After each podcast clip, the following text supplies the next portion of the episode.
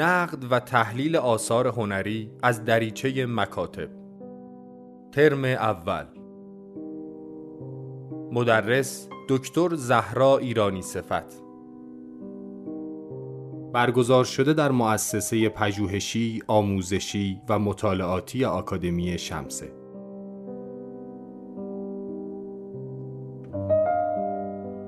مکاتب و جنبش های هنری و آثار به وجود آمده تحت تأثیر انگاره های دوران یا پارادایم قرار دارند و نقد و تحلیل آثار هنری بدون روی کرد به این نگرش ها تا حدودی آثار را در استتار و عدم بازخانی قرار خواهد داد. در این درس گفتار طی ده جلسه به مکاتب و جنبش های هنری در میانه سالهای 1870 تا 1930 پرداخته شده و آثار این دوران بر اساس اصول نقد مورد بررسی و بازبینی قرار گرفته است.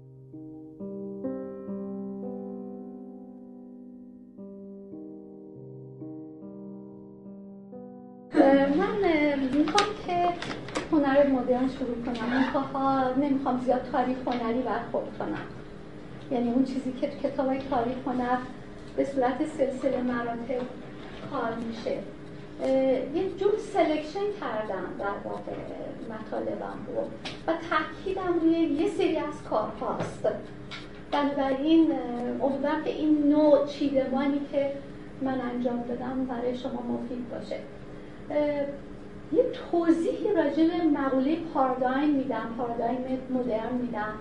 می‌تونی یه یادداشتی بکنی. بعد بریم با هم چی ببینیم؟ اسلایدار رو ببینیم و ببینیم که رو اونا خیلی توضیح دارن.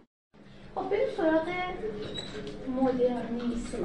و ببینیم که دیدگاه های مدرن و حوزه های مدرن روی چه مقوله تاکید می‌کنه. و هنر مدرن چطوری از اون تبعیت می‌کنه؟ پس یادداشت کنیم. خب ببینید در مورد مدرنیسم و جوهر مدرنیسم یک تعریف واحد وجود نداره. ولی بر ظهور مدرنیسم بر دو مقوله تاکید شده که اینها خیلی توی ظهور مدرنیسم موثر بودن بنابراین می‌تونیم بگیم که خصایص و دیدگاههاش متفق القولن ولی جوهره مدرنیست زیاد روش تکیمی یک تعریف جامع براش نیست. بنابراین ظهور مدرنیسم و در واقع دیدگاههاش میگرده به ما قبل قرن 19 با دیدگاه یعنی قرن 17 با دیدگاه دکارت که بعدا توی بحثمون راجبش صحبت می‌کنیم. فعلا نمی‌خوام راجب دیدگاه های صحبت کنم. ولی ظهور هنر مدرن. ظهور هنر مدرن از دو جهت حائز اهمیته و باید بهش توجه کرد. یک جهتش. متن فرهنگی و اجتماعی. متن فرهنگی اجتماعی که هنر مدل در اون وجود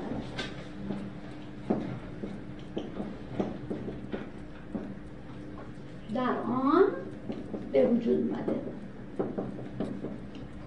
پس این متن فرهنگی و اجتماعی مهمه که ما می‌خوایم بعدا راجع به پارادایمش هم یعنی الگوهاش هم صحبت کنیم. دوم یه وضعیتی تو دوره مدرن به وجود میاد که آدم های خصلت های روانی خاصی پیدا می‌کنن که با قبل مدرنشون فرق ساختارهای روانی شکل می‌گیره. پس دوم ساختار. روانی و پویش روانی فرایند خلاقیت در آن. یعنی این ساختار روانیه تو دوره مدرن موجب اون وضعیت شده؟ خلاقیت هنرمندا در اون حوزه شده. بنابراین اینجا ما با یه مقوله سر کار داریم که این دوتا تعیین کننده یک الگوی تفکر هستن. که اصطلاحا به اون الگوی تفکر چی میگیم؟ پارادایم میگیم. پارادایم یا الگوی تفکر هر اصلی رو بهش میگن پارادایم پارادایم دوره مدرن الگوی تفکر دوره مدرن با پارادایم ما قبل مدرن فرق می‌کنه. ببینید پارادایم ما چیه. ولی قبل از اون می‌خوام نکاتی رو راجع به الگوهای تفکر ما قبل مدرن بگم. یعنی دوره کهن یونان باستان. ببینید پارادایمش چی بوده؟ قرون وسطا. پارادایمش چی بوده؟ مدرن. پارادایمش چی بوده؟ مدرنیسم. پارادایمش چی بوده؟ و بعد بریم سراغ اسلایدام تا اینجا سوالی نیست؟ پس برید. اون مقوله هم یه توضیح بدم و روی اسلایدام یک سری مطلب نوشتم که می‌تونید از روش یادداشتاتون رو بخونید ساندرو بوکولا یک نویسنده است. همچنین جان برجر. اونم یک تحلیلگره. اینا متفق القول پارادایم های هنر رو از یونان باستان تا دوره ما اومدن تقسیم کردن به چهار دوره. که این یعنی این چهار دوره رو می‌تونیم یادداشت کنیم پس می‌تونیم بگیم که الگوی تفکر که این الگوی تفکر رو هنرم تاثیر داره. روی علم هم تاثیر داره. روی دین هم تاثیر داره رو هر چیزی تاثیر داره. یعنی هر گونه فعالیت انسانی. بنابراین این الگوی تفکری یا پارادایمه توی ادوار تاریخی هنر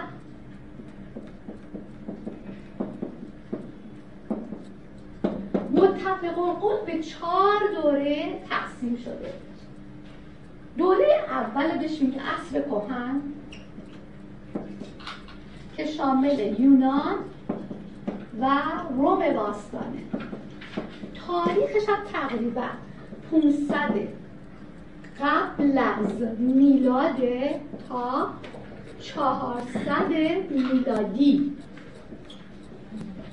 یعنی چهار قرن وارد شدید میلادی شد دوره دوم حالا خصوصیات هر کدوم خواهم گفت. دوره دوم دوره هستش که بهش میگن میدل ایجز یا قرون وسطا پس دوره دوم. دو قرون وسطا قرون وسطا رو از نظر تاریخی از 400 میلادی تا 1300 که بعدش هم رونسانس میشه. مطرح کردم.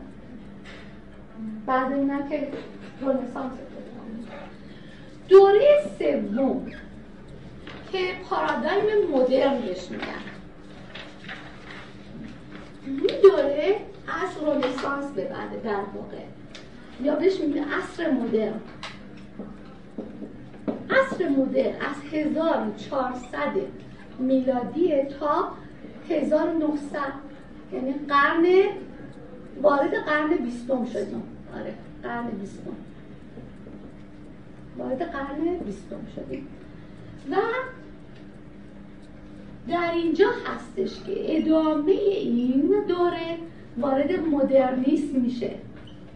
مدرنیسم که ظهور نگرش و اندیشه های متفاوت با ما قبل مدرنه. که اینجا حالا می‌خوام برای هر کدوم جلوشو خالی بزنیم که یه مثال هایی هم بزنیم. جلوی مدرن. بله جلوی هر کدوم از اینا رو لطفا. جلوی هر کدوم از این آیتم پس ببینید چه چیزی یک پارادایم رو مشخص می‌کنه. یعنی ما چطوری می‌تونیم بگیم که اصل یونان اصل کهن یونان و روم باستان از مقطع 500 تا 400 میلادیه. سه خصوصیت یک دوره یا یک پارادایم رو مشخص می‌کنه که مثال می‌زنیم. پس یادداشت کنیم آره مدرنیسم. رو در واقع جدا می‌ذاریم. آره بذاریم چهار جدا می‌ذاریم. می‌خوایم ببینیم که یک عصر یا یک دوره چطوری سر و رو بستن. یعنی سر و ته یک دوره چطوری بسته میشه که ما حالا بگیم دوره کهن قرون وسطاست یا مدرنه. سه خصوصیت موجب به وجود اومدن یه دوره میشه. همه ممکنه با هم باشه ممکنه نه. نباشه. مثلا یه خصوصیت یا دو خصوصیت باشه. بنابراین می‌تونیم بگیم که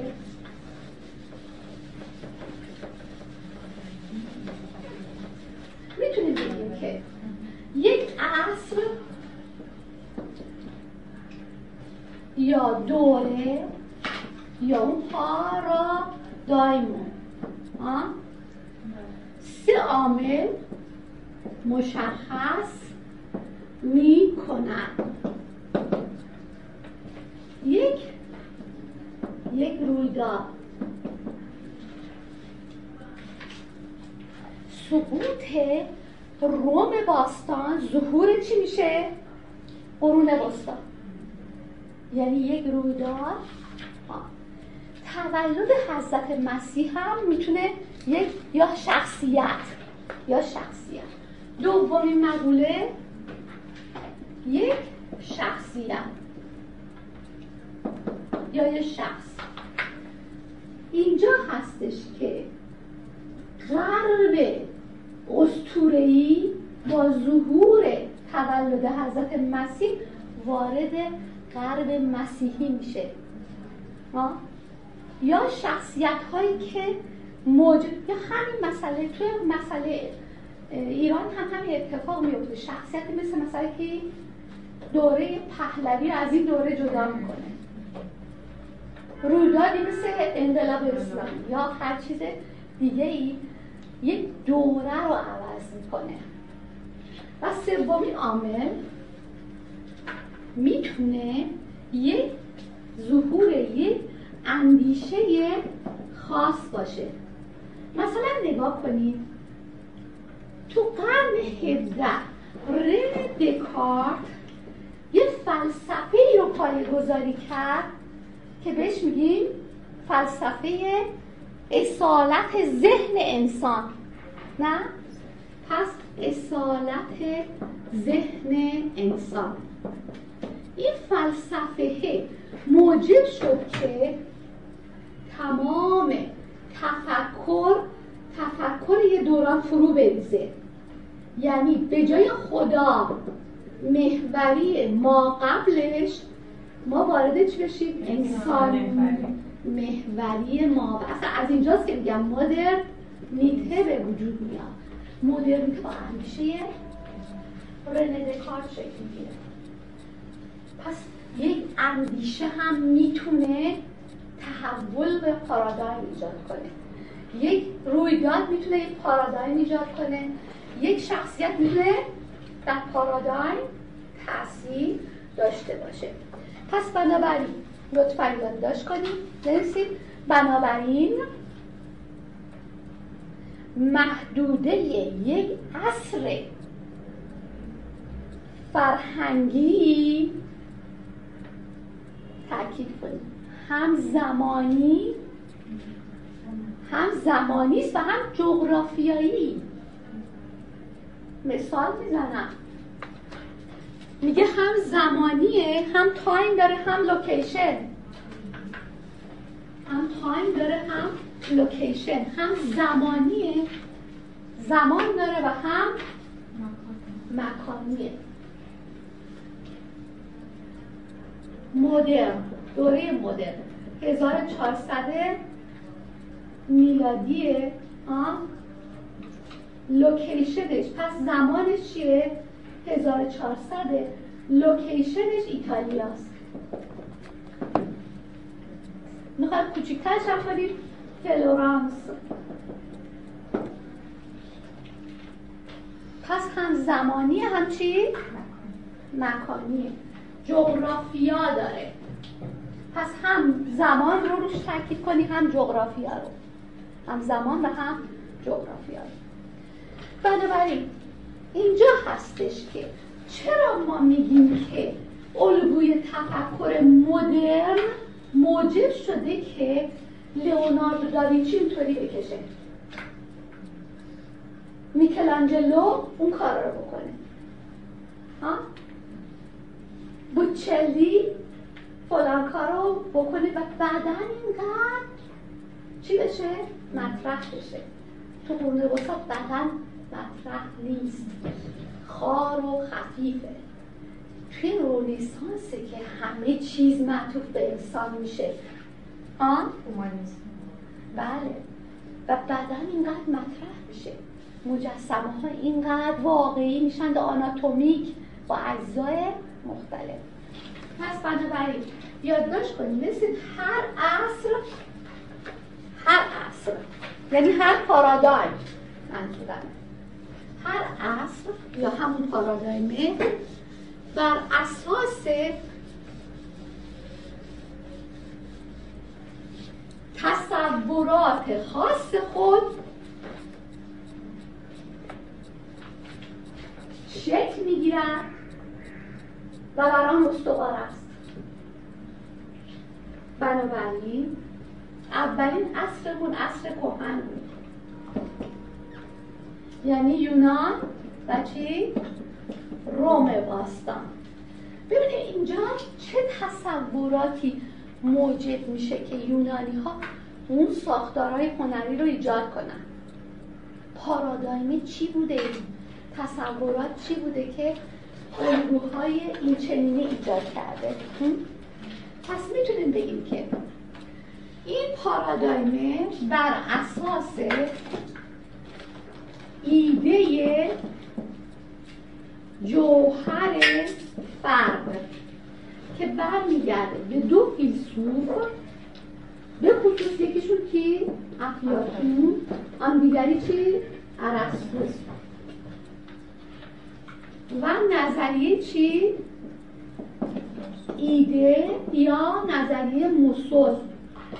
خب این اینجا بحثش رو زیاد نمی‌تونم بکنم ولی می‌تونیم پیگیری کنیم چون سر کلاس هم راجع نظریه موسوس خیلی صحبت کردم ها. اما خواهم گفت که در بعضی جاها چه اتفاقی میفته ایده باوری. خب مورد بعدی امر منفرده. و بخش ناپذیر. منظور از این چیه؟ نگاه در مدرن دانشجوی من.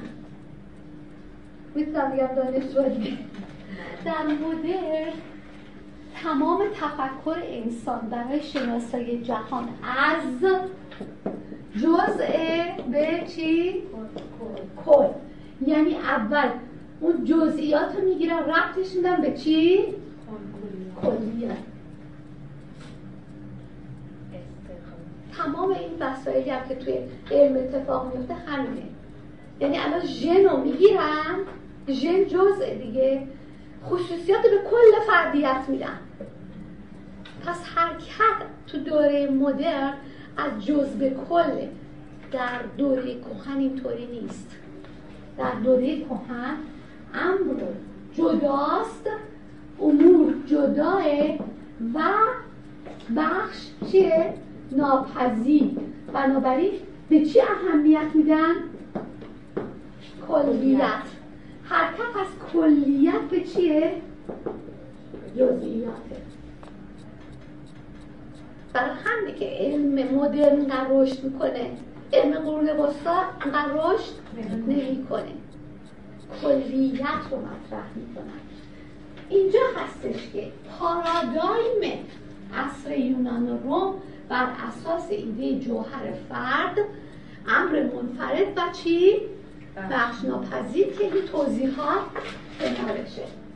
اما بیا ببین پارادایم بعدی که قرون وسطا بوده چیه که حالا می‌خوایم برسیم به مدرن توضیح بدیم؟ پس اینجا پارادایم بعدی رو باید اینطوری بگیم که عصر بعدی چی بوده؟ قرون وسطا. تو قرون وسطا وضعیت عوض میشه. نگاه کنید. آنچه که تو قرون وسطا اهمیت داره خداونده. و جهان و انسان و طبیعت پیوستشن. پیوستش. بنابراین در قرون وسطا چیزی به وجود میاد که توی ادیان توحیدی هم هست. تمام ادیان توحیدی اعتقاد دارن که روح چیه؟ میرا نیست. سلام. روح جاودانه است. روح جاودانه روح از بین نمیره. بدن از بین میره. ولی روح از بین نمیره. بنابراین می‌تونیم بگیم که پارادایم قرون وسطا نبوغ ببخشید اول از همه اول از همه. باید اینو بگم که پارادایم قرون وسطا اعتقاد به جاودانگیه. انسان همان چی؟ روحش همیشه چی بمونه جاودانه است از پس اعتقاد به جاودانگی موضوع بعدی اینه که در قرون وسطا معتقدن که حضرت مسیح در واقع پسر خداونده و خداوند در حضرت مسیح تجسد مادی پیدا می‌کنه. موضوع چی؟ تجسد رو مطرح می‌کنن بنابراین حضرت مسیح خدای انسانگونه است. ها پس اینجا پارادایم بعدی می‌تونه این باشه که اعتقاد به خدای انسان گونه. و روح از بین نمیره و در نهایت ما در روز واپسی دوباره به جهان ابدی یا در واقع معاد. معاد. اعتقاد به معاده. پس پارادایم یعنی در واقع موضوع سومی که پارادایم قرون وسطا رو شکل میده زندگی پس از مرگ. دانشجو تمام هنر قرون وسطا از معماری مجسم سازی شمایل نگاری. هر چیزی که تصور کنید حول محور این پارادایم شکل می‌گیره. چیزی غیر از این در قرون وسطا نداریم. کلیساها کاتدرال ها شمایل ها نقش برجسته همه اینها تاکید به این پارادایم دارن. اما پارادایم عصر مدرن رو بگیم. پس پارادایم عصر مدرن. چیزی که جالبه اینه که انسان خودش رو دیگه امر تعیین کننده قرار میده. اونم انسان معمولی نه انسان نابغه. تمام هنرمنده رنسانسی نابغه. میکلانجلو نابغه است. لئوناردو داوینچی نابغه است. تمام هنرمند و معمارها نابغن و از بر موزه نبوغه. پس یکی از پارادایم ها نبوغ انسان هستش. پس یکی از آیتم هایی که پارادایم هنر مدرن رو شکل میده نبوغ انسان و همشون هم نابغن شما یه آدم معمولی پیدا نمی‌تونی بکنیم توی هنرمندا دانشمنداش هم همینطور. گلیله کوپرنیک کپلر. تمامشون؟ بله لغت یعنی این صفت حالا یه چیز جالب ببینیم. تو اینجا خدای انسان بوده داریم؟ یعنی حضرت مسیح که انسان نیست. خدایی است که در قالب انسان شده؟ متجلی شده. توی عصر مدر انسانه که پاشو گذاشته جای پای کی؟ خدا. پس انسان خداگونه داریم. اون تفاوت ها به هم تفاوت بر هست یعنی انسان با دیدگاه رنه دکا خودش صاحب اختیار همه چی می‌دونه. حتی اینکه اگه نبود خدا و تصور خدا رو هم نمی‌تونستیم داشته باشیم. یعنی تصور خدا معطوف به انسان. انسان اگه نبود تصور خدا هم شناسایی نمیشه این انسانی که خدا رو شناسایی کنه با مغز فائل شناسندهش بنابراین اینجا هستش که نبوغ انسان انسان خداگونه.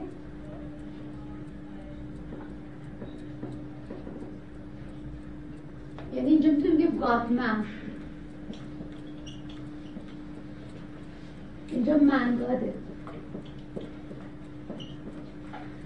خدای اول باید بیاد. خدای چی؟ انسانی. انسان چی؟ خدایی.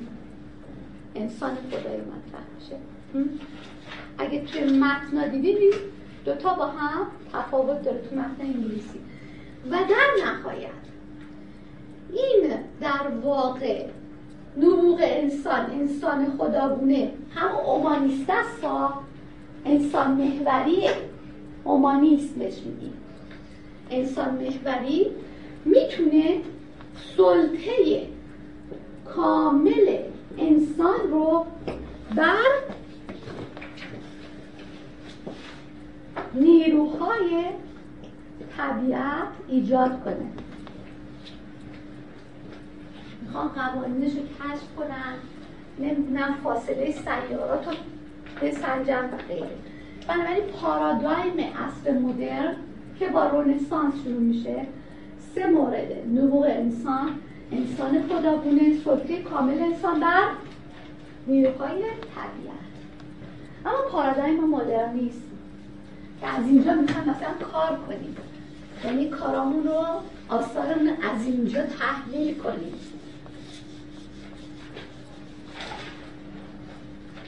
یادداشت کنیم مثل مدرنیسم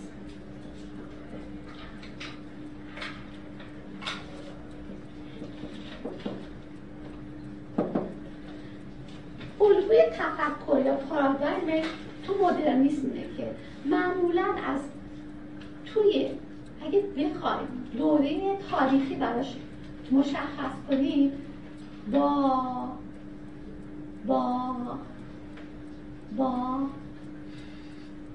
با مکتب چرا می‌خوام باید ترکز کنم دیگه خب. با مکتب چی شروع میشه؟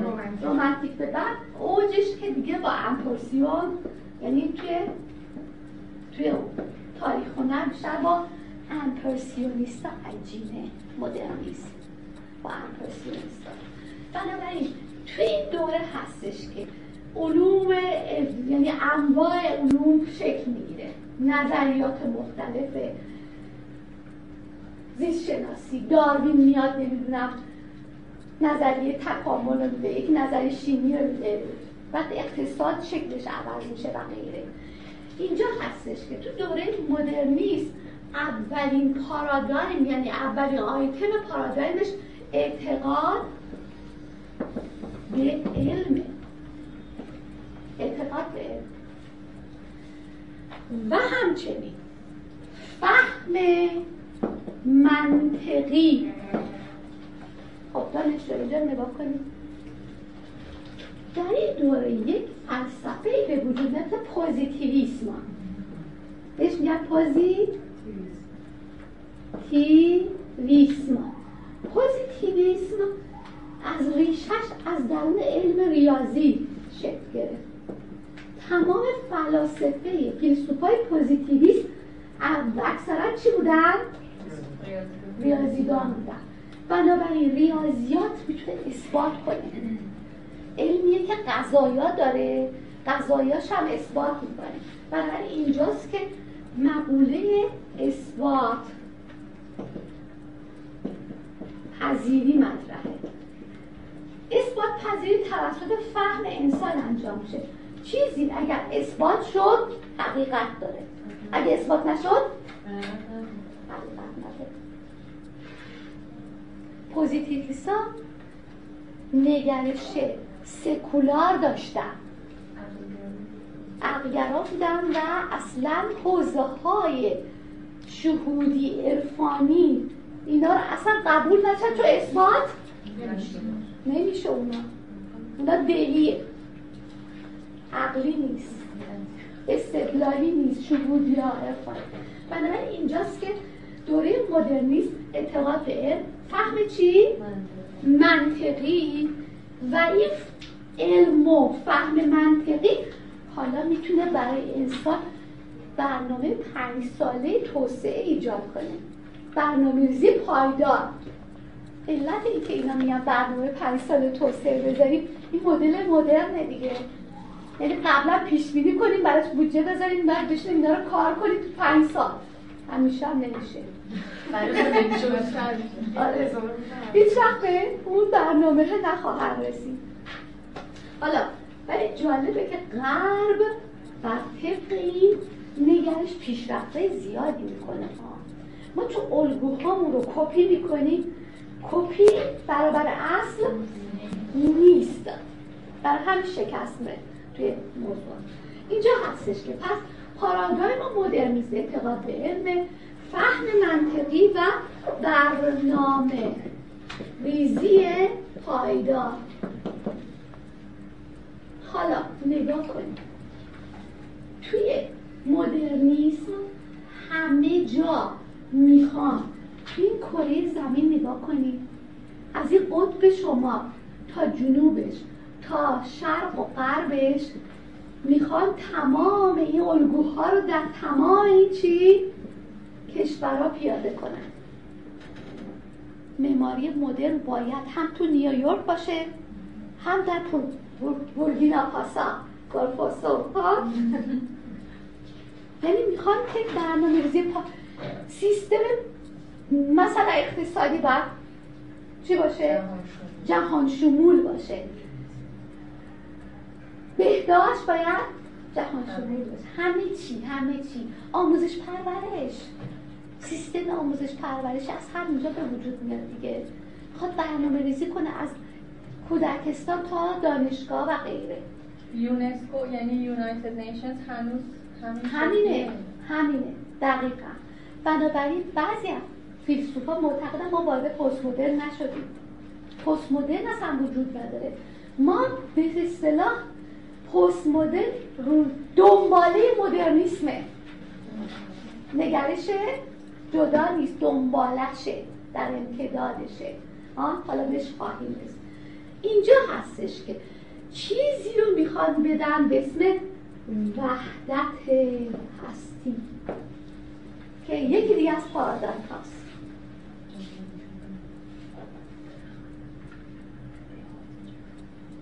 یادداشت کنیم. حالا اینو بهتون بگم. قبل از که یادداشت کنیم. ببینید هر عصری هر عصری یعنی مدرنیسم. از مدرن یه چیزایشو وام می‌گیره. نه که بندازتش همه را دور.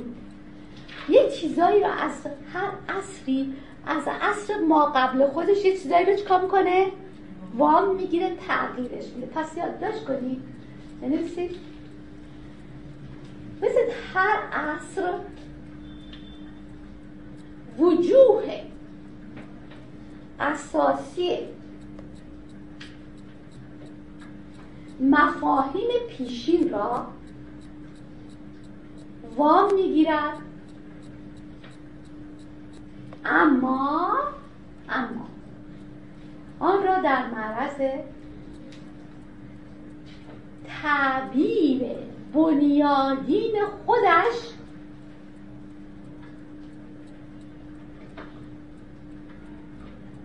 قرار می‌دهد.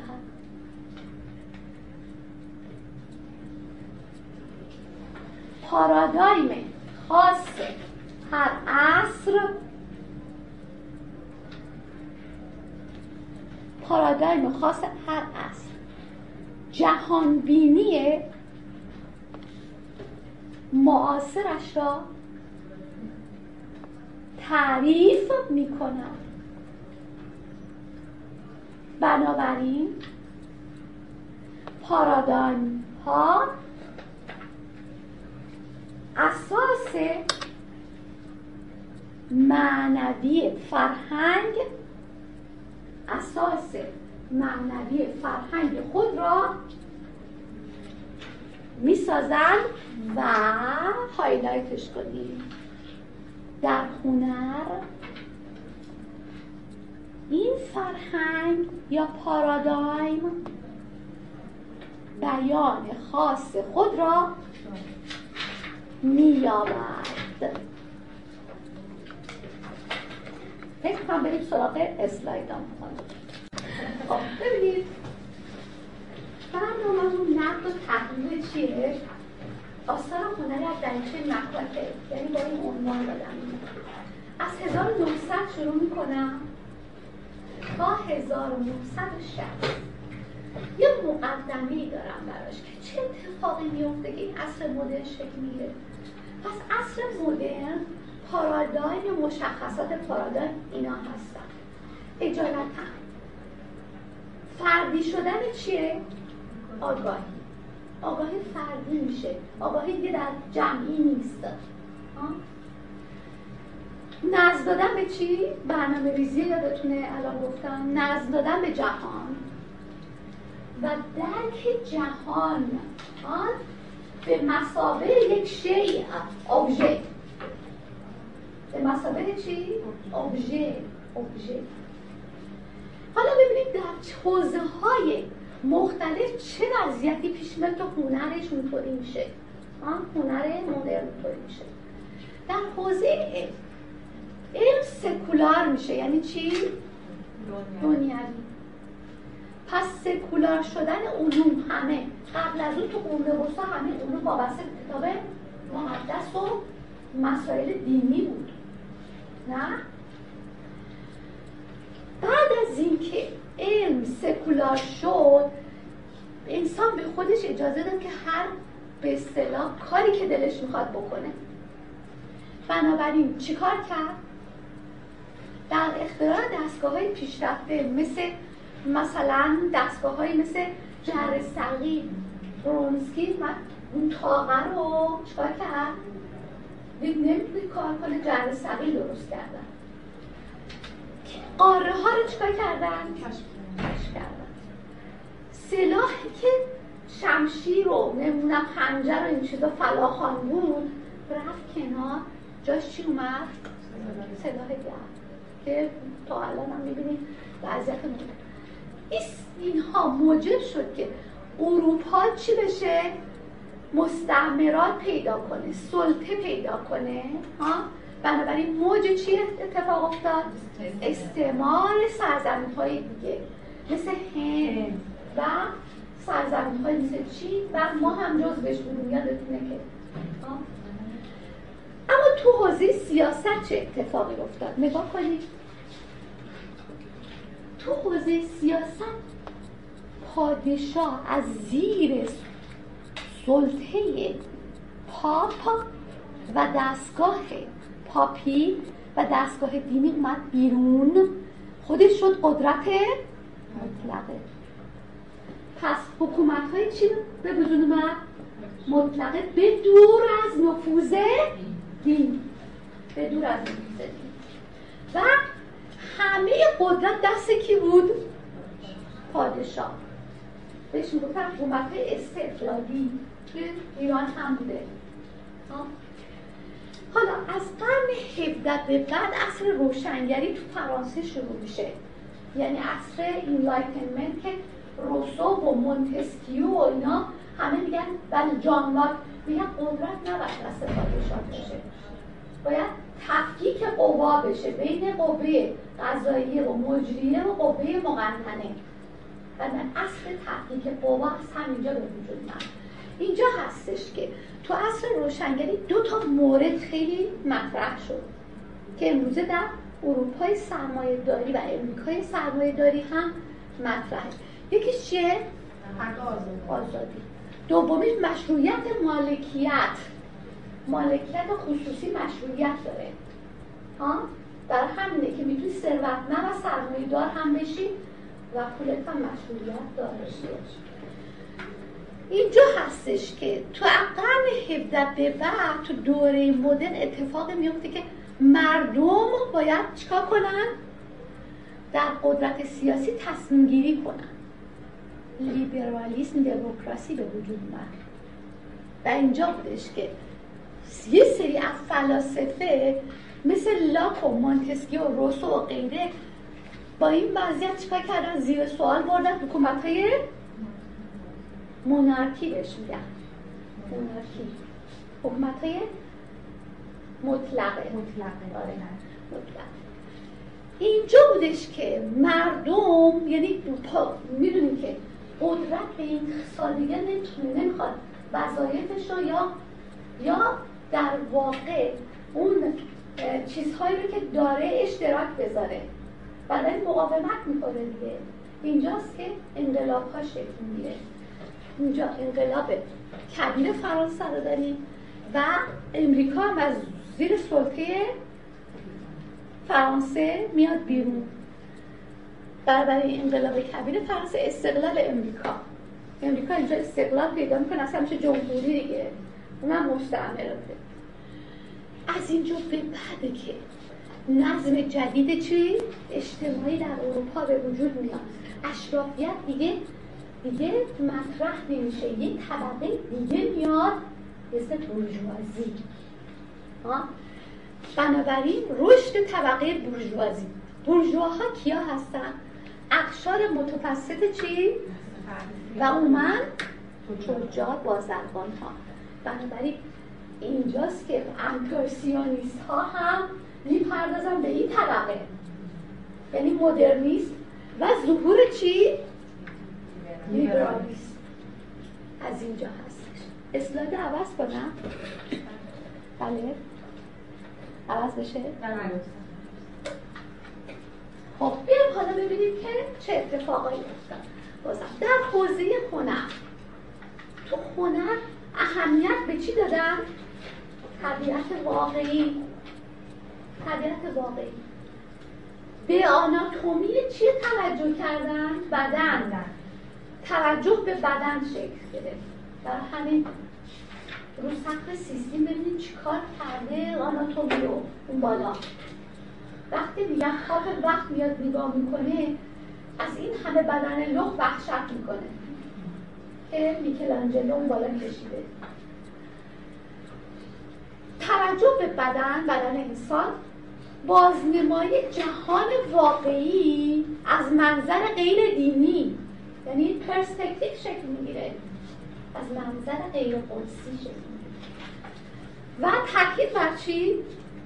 اقلانیت یا خردگرایی اینجاست که هنرمند با توجه به اینا میاد به شبیه سازی چی می‌پردازه؟ جهان مادی با چه ابزاری؟ با چه تکنیکی؟ پرسپکتیو و علم تشریح یا آناتومی آناتومی و اینجا هستش که انسان اومانیسم انسان که پاش رو گذاشته جای خدا ظهور انسان میاد خود انسان در نقطه چی؟ اندیشه و هنر به جایی که خدا تو قرون وسطا در نقطه کانونی اندیشه و هنر قرون وسطا بود حالا انسان میاد در مرکزش قرار می‌گیره.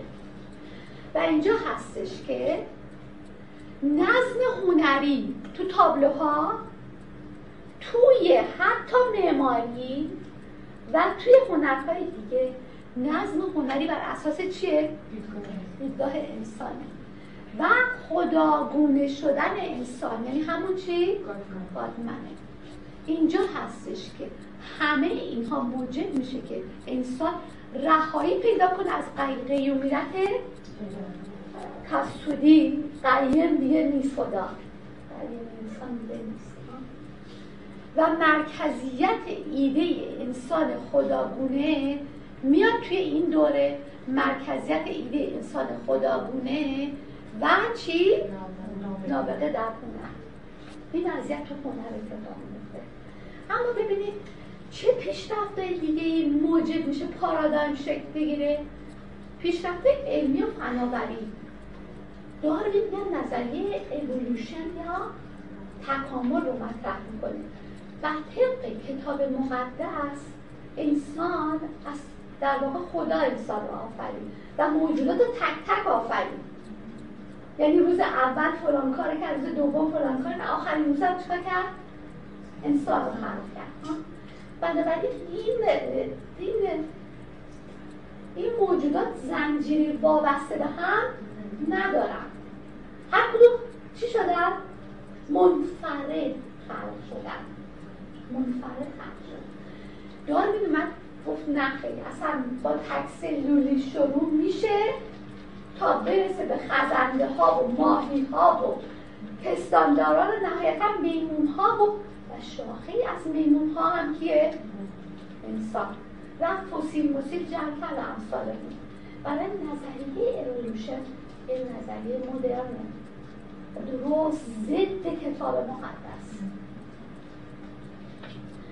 اما در این دوره هستش که دیدگاه های ماده گرایی کسایی که معتقدن ماده ابدی است. ماده جهان رو به وجود آورده نه از بین میره نه به وجود میاد بلکه از شکلی به شکل دیگه که ریشش در تفکر یونان باستانه دموکریت اینجاست که متریالیسم یا همون ماده گرایی بهش میگن.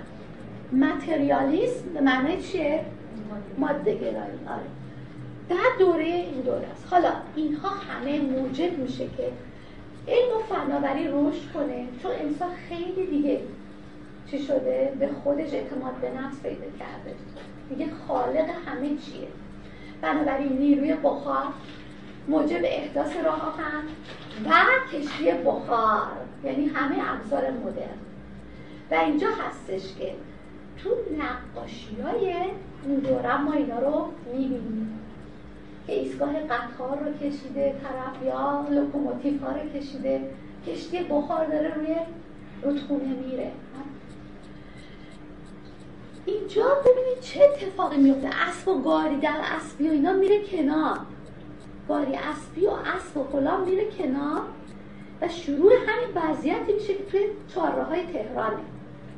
یعنی اختراع موتور درونسوز کمپانی بز در 1885 اولین چی؟ سه چرخه رو می‌سازه بعدم هواپیما اضافه میشه یعنی 1930 برادران رایت هواپیمایی می‌سازن که می‌تونن باش چیکار کنن؟ پرواز کنن اینجا هستش که فناوری جهان مدرن ما رو یعنی city ما city مدرن ما طلوع می‌کنه. rise میشه city ما. ذوب آهن ساخت چی؟ معماری مدرن رو وجود میاره. ساخت سازه های فولادی. اولینش Crystal Palace تو لندن. پل بروکلین در نیویورک. برج ایفل در پاریس. اینجا هستش که در کنار اینها پدیده الکتریسیته تلگراف تلفن روشنایی های شهری ترامبا گرامافون و توی هنر چی؟ دستگاه عکاسی اصلا تحول ایجاد مثلا به خاطر همه امپرسیونیست ها اون کارا رو می‌کنن که هر کاری می‌کردن بهتر از اون دستگاه عکاسی جهان رو بازنمایی می‌کرد. دیگه لازم نبود این این جهان بیشتر کار کنن. و تا سراغ نگاه. بنابراین اختراع دستگاه عکاسی سطح واقعیت زندگی روزمره و جامعه رو انجام داد. عوض کنم. خب اینا نمونه های از اولیشه یعنی تلفن اولیه گرامافون کشتی بخار و لوکوموتیو های اولیه که یه یادآور قدیمه. و این هم اتومبیل آقای بنزه اتومبیل آقای بنز خیلی جالبه.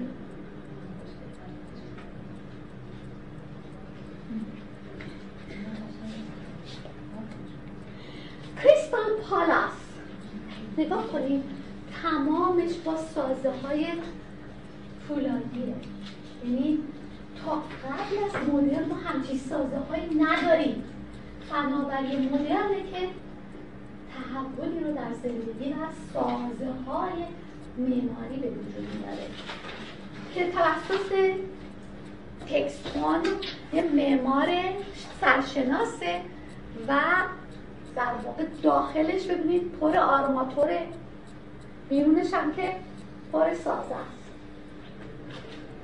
و با شیشه. چی گفتی؟ بله بله دقیقا.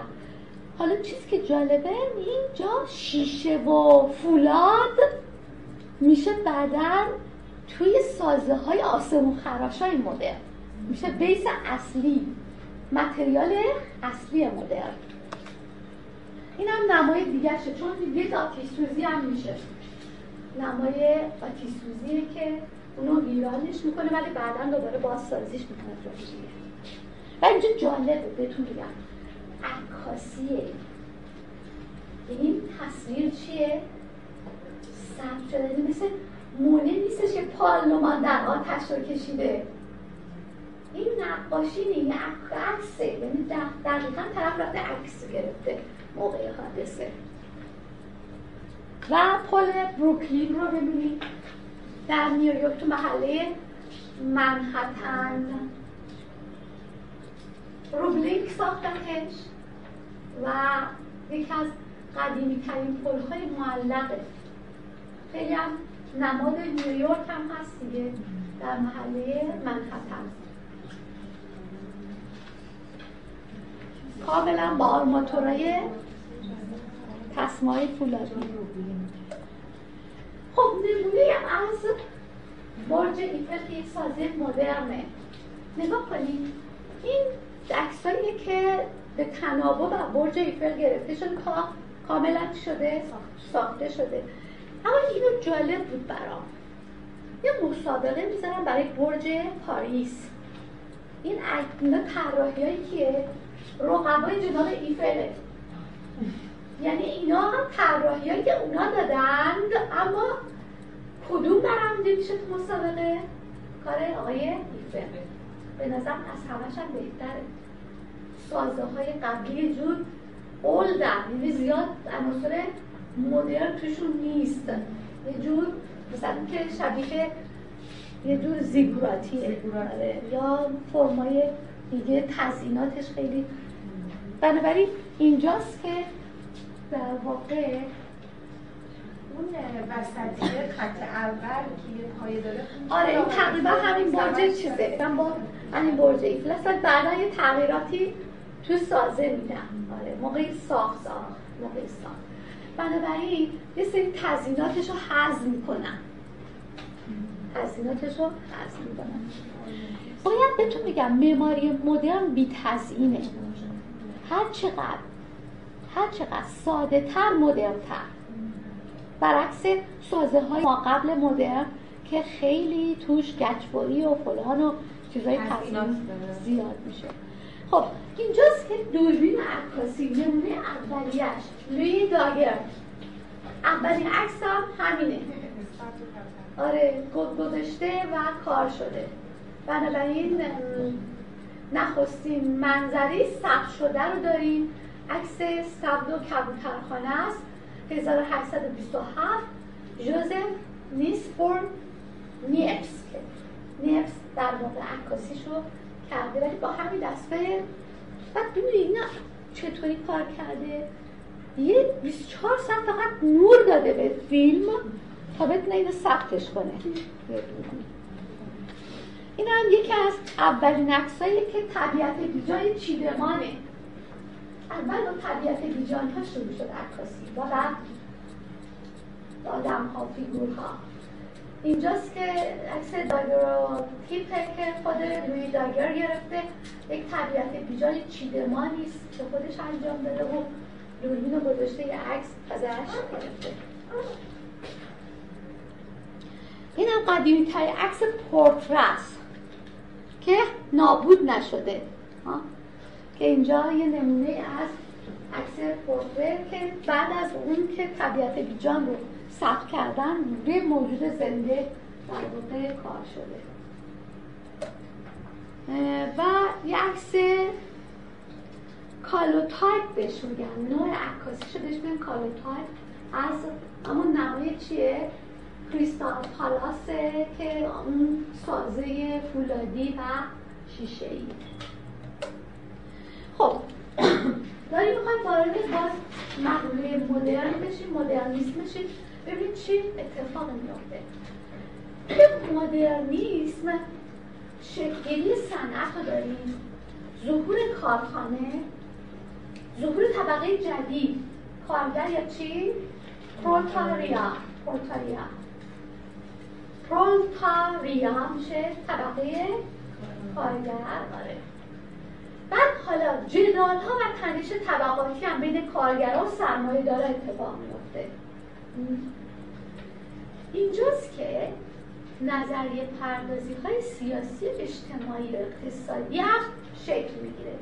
یعنی یه سری نظریه پرداز ظهور می‌کنن. این دور است که ما با قبل مدر علمی به اسم جامعه شناسی نداریم. جامعه شناسی علم مدرنه. و همزمانیش با عکاسیه عکاسی هم جامعه عکاسی می‌کنه موضوع اولش از جامعه. برای این برادران دو قلو هم می‌تونن باشن. جامعه شناسی و عکاسی همزمان با هم ظهور پیدا اینجاست که شخصیتی مثل کار مارکس ظهور می‌کنه. یک فیلسوف اقتصاددان و نظریه پرداز سیاسیه و از کار مارکس کمونیسم هم از میاد دیگه مارکسیسم. از اینجاست که ما توی دوره مدرن انواع ایسما رو داریم. یعنی سوسیالیسم کمونیسم آنارشیسم و سندیکالیست ها. یعنی کسایی که سندیکا کارگرها چیکار می‌کنن؟ سندیکا. به وجود میارن سندیکای تو پزشکی چه اتفاقی میفته سیستم واکسیناسیون و گندزدایی پاستور. پاستوریزه کردن. کشف سیستم گردش خون در بدن ساخت بیمارستان های مدرن که پرستار داره دکتر داره قرنطینه داره اتاق عمل و امثال هم و سیستم اسریل یا یمزدایی چون متوجه میشن که دستشون کثیفه بزنن به زخم. موجودات ریز داره دیگه میره. و ساخت گوشی ماینه جالبه این خیلی تحوله. آنچنانی چیز دیگه ای که روانشناسی مدرن رو تحلیل می‌کنه ظهور دیدگاه های زیگمون فرایده. یعنی روانشناسی تا قبل از اون نداره. پس اینجا هستش که ظهور علم روانشناسی و دیدگاه های زیگموند فروید که تاثیر به سزای نکوتون در مکتب اکسپرسیونی و سورالیسم داشت. و که توضیح میدم و نظام طبقه بندی پزشکی هم تو این دوره شکل ارتش مدرن هم تو این دوره ارتش یونیفورم پوش.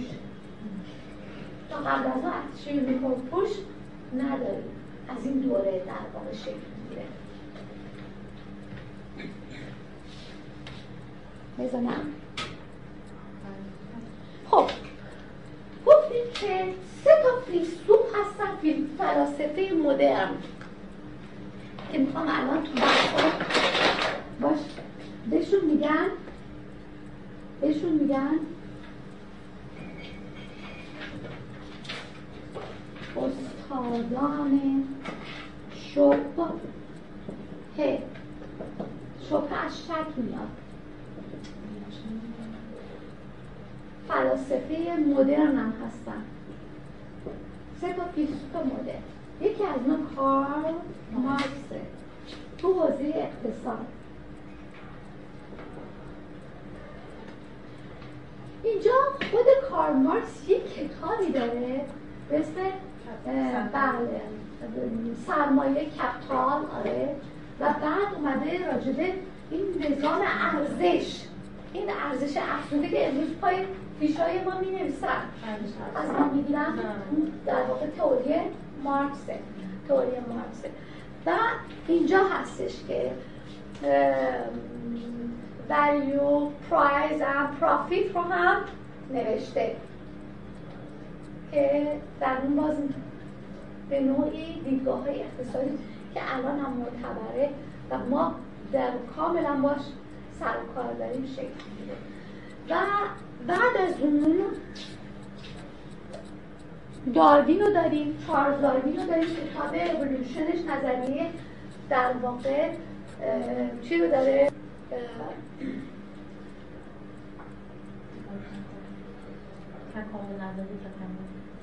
خب ببینید اینجا ترجمهش میشه که دیستنس یعنی نزول انسان و انتخاب ارتباط های سکس. ارتباط های سکس رو مطرح می‌کنه و اینجا فروید رو داریم که نظریه خداگاه و ناخداگاه رو مطرح می‌کنه در انسان. خداگاه و ناخداگاه در انسان و مهمترین کتابش هم تفسیر چیه؟ رویاها یا Interpretation of Dreams. آره. تعبیر خواب. تعبیر رویا. تعبیر رویا. بله. که اصلا کتاب میاد رویاها رو تعبیر می‌کنه اما نه مسابه رویاهایی که ما قبل مدرن گفتن قدسیه. میگن همش چیه؟ جنسیه. ریشه در خواستها و جنسیت و دیدگاه های سرکوب شده. ما داره که حالا توی تحلیل آثار اشاره می‌کنم بهش.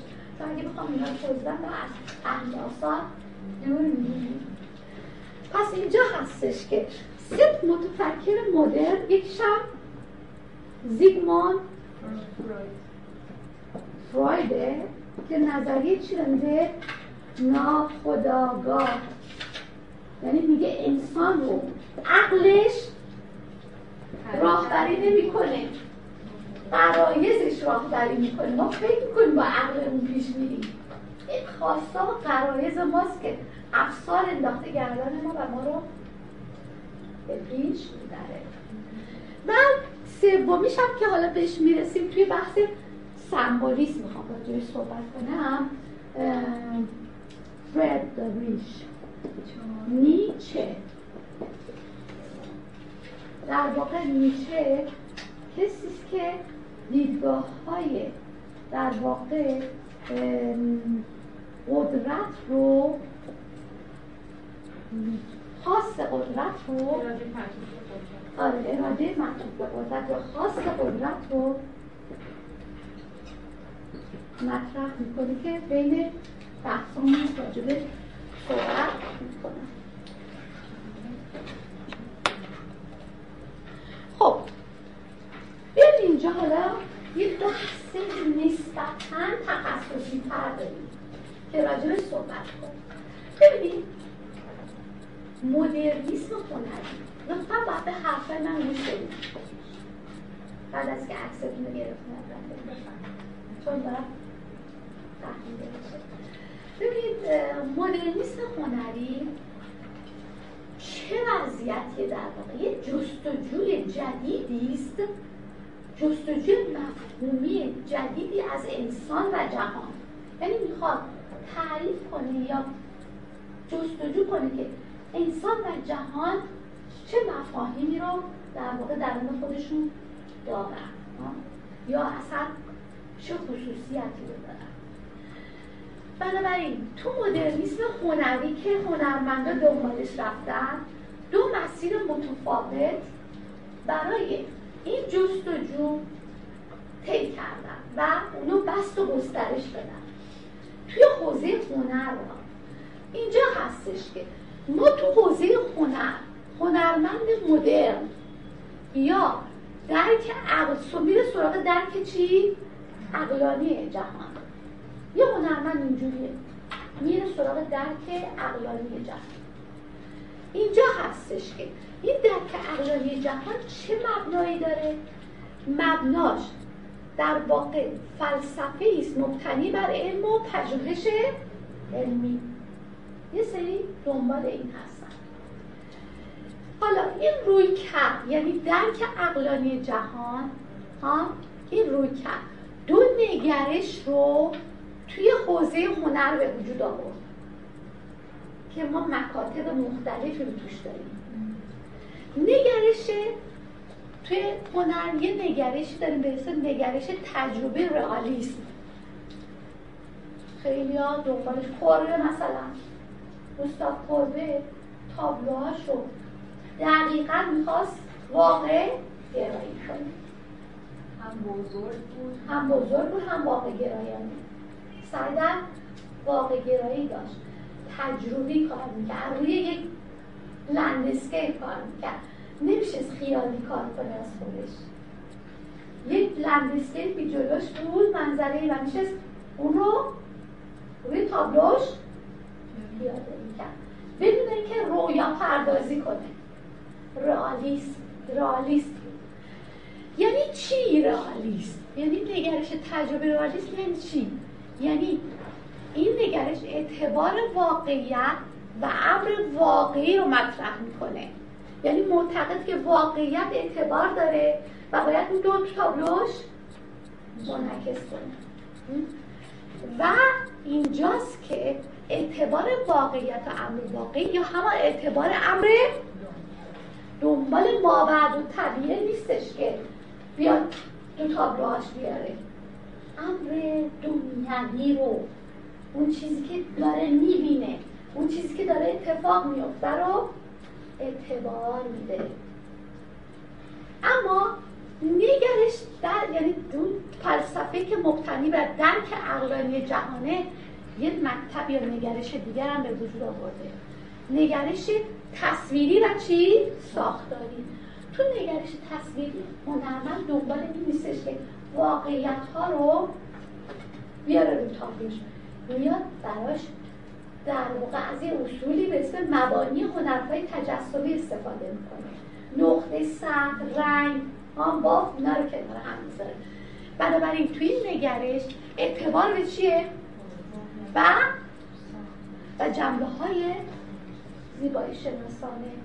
بافتش اینطوریه خطش اینطوریه تحلیل اینطوری راجبش میشه.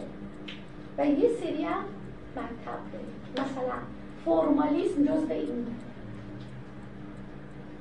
روی کرده نگرش فرمالیسم. نگرش مینیمالیسم.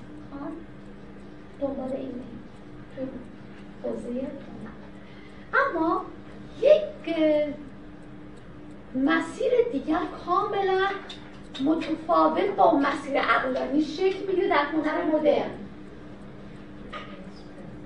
دقیقا اینجا نیچه نقش داره. نیچه نقشش اینجاست. حالا میگم چرا. ببینید درک عقلانی دو تا روی کرد و هنر میده. یه نگرش تجربی رئالیسمه یه نگرش تصویری و چی؟ ساختاری. اما این تنها هنر مدرن فقط تو این کتگوری نیست. ما هنرمنده مثل کانونیسکی داریم. هنرمنده مثل مالویچ داریم و غیره و کسای دیگه. اینا و سمبولیست ها سمبولیست ها اینا به این گروه تعلق ندارن. اینا به این روی کرد تعلق دارن. یعنی درک جهان درکی عقلانی نیست بلکه بلکه درک چیه؟ رمزی جهانه. این درک رمزی جهان عقلانی نیست. مبتنی بر چیه؟ تفکر عرفانی اینجا نه اینجا. تفکر رویکرد پیشا. دینی و شهودی بنابراین این رویکرد دو نگرش رو تو حوزه هنر مدل ساپورت می‌کنه. یکی نگرش بیانگر و رومانتیک اینا یک جا خونده میشه. بیانگر چی؟ رومانتیک نگرش بیانگر رومانتیک بیانگر رومانتیک چه نگرشیه؟ نگرشی است که تو هنر درک هنر رو از طریق واقعیتی که قابل چی نیست؟ دیدن نیست نامشهود. و رویت پذیر کردن اونا. یعنی اون چیزایی که بهش الهام میشه شهود میشه رو تو تابلو چکار می‌کنه؟ رویت پذیر می‌کنه. تو آثار هنری رویت پذیر می‌کنه. مثل کره نیست که بگه من اینو می‌بینم رو تابلو میارم تصورات خودشه. شهودای خودشه. درک رمزی جهانه. چیزی که قابل دیدن نیست ولی وجود داره و اون رو تابلوش نمودار می‌کنه قابل دیدن می‌کنه. حالا پس این درک رمزی جهان یک روی کرده. یک نگرش بیانگر رومانتیک ایجاد کرده یه نگرش دیگه هم هست نگرش آرمانگرا چی؟ سمبولیست این نگرش چیکار می‌کنه؟ تفسیر می‌کنه یک چیزی رو می‌بینه یا یک چیزی رو حس می‌کنه میشینه راجبش چیکار می‌کنه؟ تفسیر می‌کنه تفسیر و ارزش های واقعیت چی؟ که چی هم؟ درونی و ربط آنها به یک معنای عام و جامع جهان شمول توجه کردیم. حالا رویکردهای مثل حکمت هنرها هم همینه. حکمت هنر هندو حکمت هنر بودیست حکمت هنر اسلامی توی این روی کرد قرار دارن. هنرمند اسلامی که نمیشه طبیعت رو بکشه که میگه ببین چی شده؟ یک شبوش فان فلان شعر گفتم. یا نقاشیشو کردم. بنابراین اینجا هستش که چهار نگرش در هنر مدرن داریم. دو تاش معطوف به حوزه اقلانیت دو معطوف به حوزه شهودیه حوزه اقلانیتش نگرش تجربه رئالیسم نگرش تصویری ساختاریه نگرش بیانگر رومانتیک نگرش و رویکرد رمزیش هست. نگرش بیانگر رومانتیک نگرش آرمانگرا. سمبولیک و سمبولیسم. اینا همین حیث المجموع هر مکتبی رو در هنر مدر دنبالش رو بگیریم به یکی از این رویکردها قطع میشه. در عرض خدمتتون که اون در واقع درک اهنانی جهانی که درسته تقسیم میشه در واقع توی اون بخش اولی تجربی و رئالیسم که در واقع علمیت نمایی شده هست. خب در واقع توی همون هم اون بخش فرم ساختار جمعی زیبایی شناسی داره به صورت ناخودآگاه رعایت میشه. درسته؟ ترکیب بندی کامپوزیشن رعایت میشه. ولی کانستراکت بعدا شکل می‌گیره. حالا خیلی چیز من فکر یه سوال جالب سوال جالب ها. یکی دیگه سوال داشت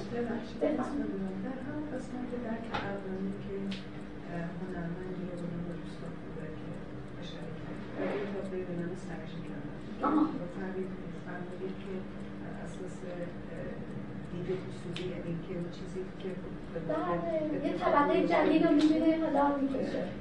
این سال برای من پیش اومد که گروه نقاشی که کاملا رئال و که انجام می‌داده و برگرفته از بعض اجتماعی بوده که یعنی متأثر از وضعیتی بوده که در اشتباه دیده میشه. یا مثلا فقری که مثلا همون اتاق دیده میشه که می‌خواسته ماهیت فقر رو در تابلو به نمایش که چه بسا یا مثلا صدقه دادن گدا به گدا بله. که این خوردم حتی اقراق آمیز هم کشیده که انتقادی انتقادی بله. و این آیا میشه این رو گذاشت در این معنا که این رئالیسم به واقعه آیا مثلا با نچرالیسم چه فرقی این سوال خوبیه یه سوال شما گفتید که توی تابلوهای تجربه رئالیسم. در واقع فرم و ساختار هم هست. ها؟ یه سوال هم این بودش که شما دارید میگید که کربه اومده واقعیت اجتماعیش و اون چیزایی که دیده ها در واقع اومده به نوعی هایلایتش کرده. طبقه کارگر گداها یعنی اون ماهیت رئالی که بله. اونو دیده نمیشه. آفرین. ولی می‌خواد تفاوت با نچرالیزم چیه؟ یه توضیح باید اینجا رو توجه کنید اصلا ما قبل مدرن هم ما قبل مدرن هم در تابلوهایی مثل مثلا نئوکلاسیک ها ما ساختار یعنی به عنوان ساختار به عنوان ترکیب بندی داریم. که این ترکیب بندی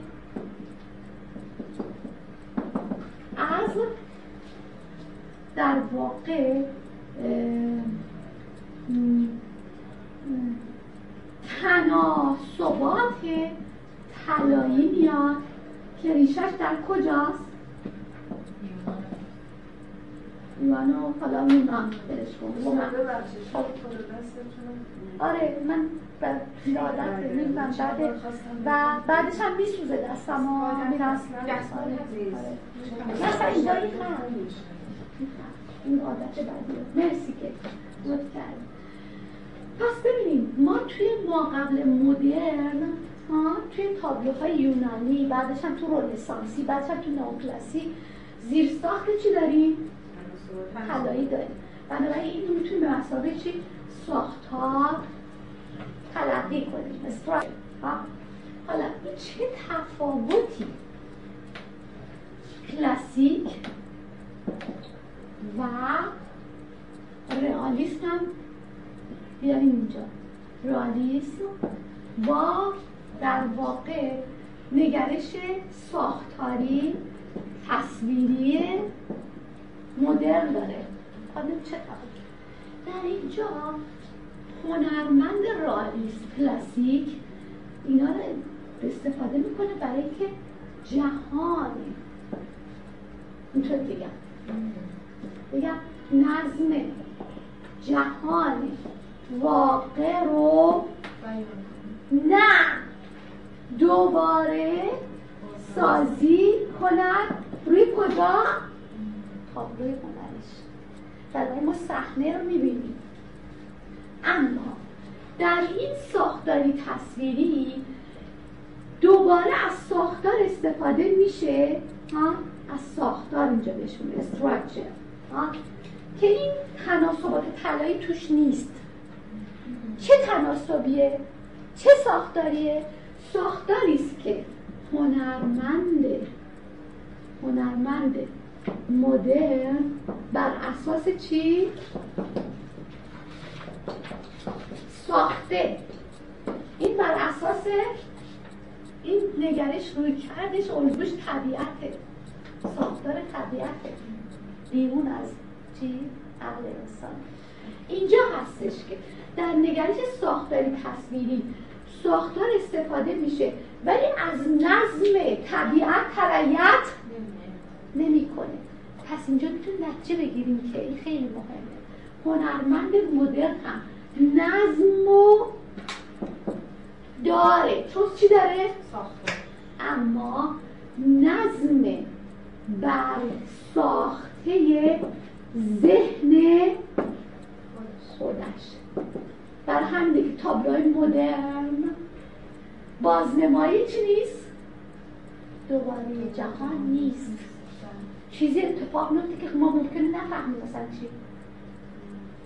کوبیسم ساختار داره. ولی ساختارش دوباره سازی نظم واقع جهان نیست. دوباره سازی نظمی است که پیکاسو دلش می‌خواد تو ذهنش به تاب رو بیاره. پس اینجا یه تفاوته. بله بله. همین همین آره. حالا سوال شما جوابی که براش می‌دونی پس این بریم. پس اینجا نظم و نظم هر دو هست. تا یکیش بر ساخته ذهن انسان مدرنه که با طبیعت مطابقت اینجا هست. حالا بیایید سر مسئله. نگاه کنید. رئالیسم. هم چیزی که خانم تمجیدی گفتن آثار اصلا رئالیسم یعنی بازتاب واقعیت جهان موجود. درست؟ آثار چی واقعیت جهان موجود؟ اما این نگرش رئالیست یک گفتیم دوره مدرنه و طبقه کارگر شکل گرفته. جدال های طبقاتی فقیر رو به وجود آورده. غنی رو به وجود رئالیسم یک نگرش مدرنه که انتقادی هم هست. پس روی کرده چی داره؟ این انتقادی بودنش مربوط به نه نه مربوط به ویو یکی. هنرمند اینجاست که من دیدگاه شخصی من داغا می‌خوام با, با نچرالیست تفاوت بدم. می‌خوام با نچرالیست تفاوتش بدم. اینجاست. اینجا هستش که این ویوی من موجب میشه که آثار من مثلا اینطوری باشه. آثار رپین یه مدل دیگه باشه. همه هم رئالیست ما. رئالیست هستیم. ولی ویوها و تاثیراتی که ما از جامعهمون می‌ذاریم و اونا رو تو تابلوهامون میاریم با هم تا حدودی شخصیش می‌کنه تا حدود چی؟ پس اینجا هستش که این رو کرده انتقادی در واقع انتقادی که داره موجب میشه که موجب میشه که دیدگاه های شخصی که هنرمند وارد این اثر بشه اما در مورد naturalism. naturalism اینطوری نیست. naturalism یعنی اینکه هنرمند جهان رو مشاهده می‌کنه بدون بدون اضافه کردن دیدگاه های شخصی.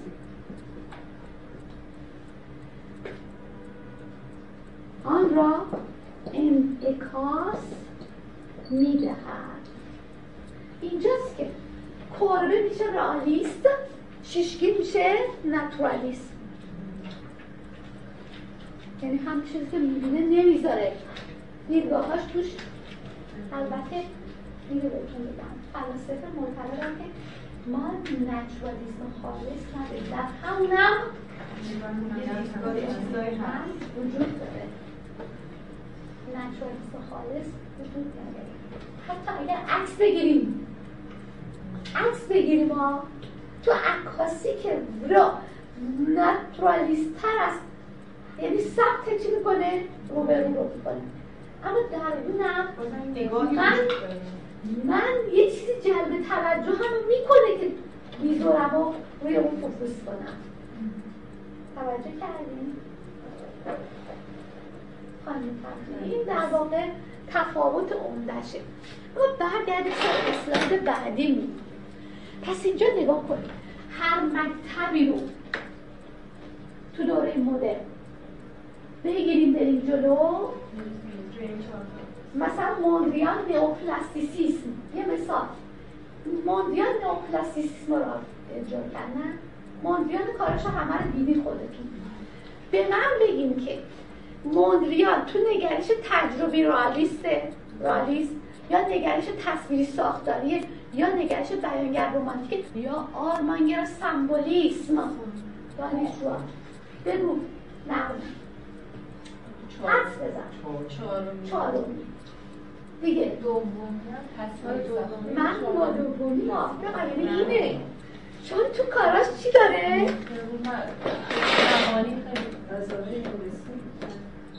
عقلانیه ساختار عقلانی داره. نیوپلاستیسیسم برمیگرده به این نگرش.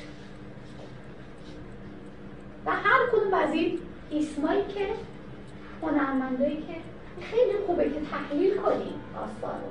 با این نگرش تحلیل میشه آثار. آها رودکو کارش کجاست؟ رودکو نمی‌تونه عقلانی باشه. پس این دوتا رو فاکتور بگیریم. میره که. حالا اینجا. رودکو سمبل نداره تو کارش. رودکو چی داره؟ کاراش بیانگره. حس و عاطفه داره. احساس با رنگ انجام میشه.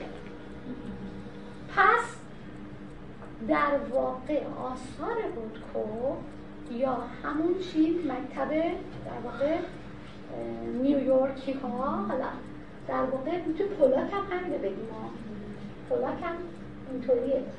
بنابراین اینجاست که تو این قسمت قرار داره. و هر کدوم از آثار رو پیگیری کنیم. ببینید توش ساختار اقلانی داره احساسی داره عاطفی داره سمبولیستی داره. چطوری؟ واقع گرایانه است؟ تجربی کاره؟ همه اینا می‌تونه دسته بندی بشه. خب اما بیایم اینجا. می‌خوام دیگه شروع کنید به تحلیل چند اسلاید بهتون نشون بدم. ساعت چنده؟ وای چقدر زود گذشت. من کم بیارم وقت. واقعا کم بیارم. ببینید نگرش تجربی رئالیست گفتیم اعتبار واقعیت و امر واقع اعتبار امر دنیایی است. نه؟ بنابراین چیا توش مهمه؟ اصالت واقعیت موجود. دو کار هست. دوری از تصورات ذهنی تو رئالیستان هست. تاثیر خانم تنجیدی بود تاثیر چی؟ محیط اجتماع در واقعیت های زندگی و تحلیل شناسایی آنها. ها؟ همین می‌کرد انتقادی هم داره. گدایی داره به اینقدر گداست خودش داره به کسی دیگه. اینقدر این نگاه چه نگاه در روی کچ انتقادیه. انتقاد می‌کنه به جامعهش دومیه رو ببینید کاراش رو همش انتقادیه. امور دومیه. کاراش رالیست انتقادیه.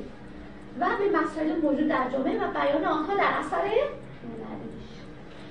بیان واقعیت. بدور از اینجا میره توی حوزه ناتورالیسم تو حوزه ناتورالیسم بیان واقعیت بدون موزگیری چیه؟ اخلاقی. اگه اخلاقی باشه مثل است اگه غیر اخلاقی باشه یعنی نه غیر اخلاقی نه. دور از اخلاق باشه. اخلاق دخالتش نده قضاوت نمی‌کنه. که این بده یا اون فقط نشون میده. فقط چی؟ اینجاست که ما توی این کتگوری اینا رو داریم. کربه رو داریم میله رو داریم کامه کره رو داریم. مانه رو چیکار کردم؟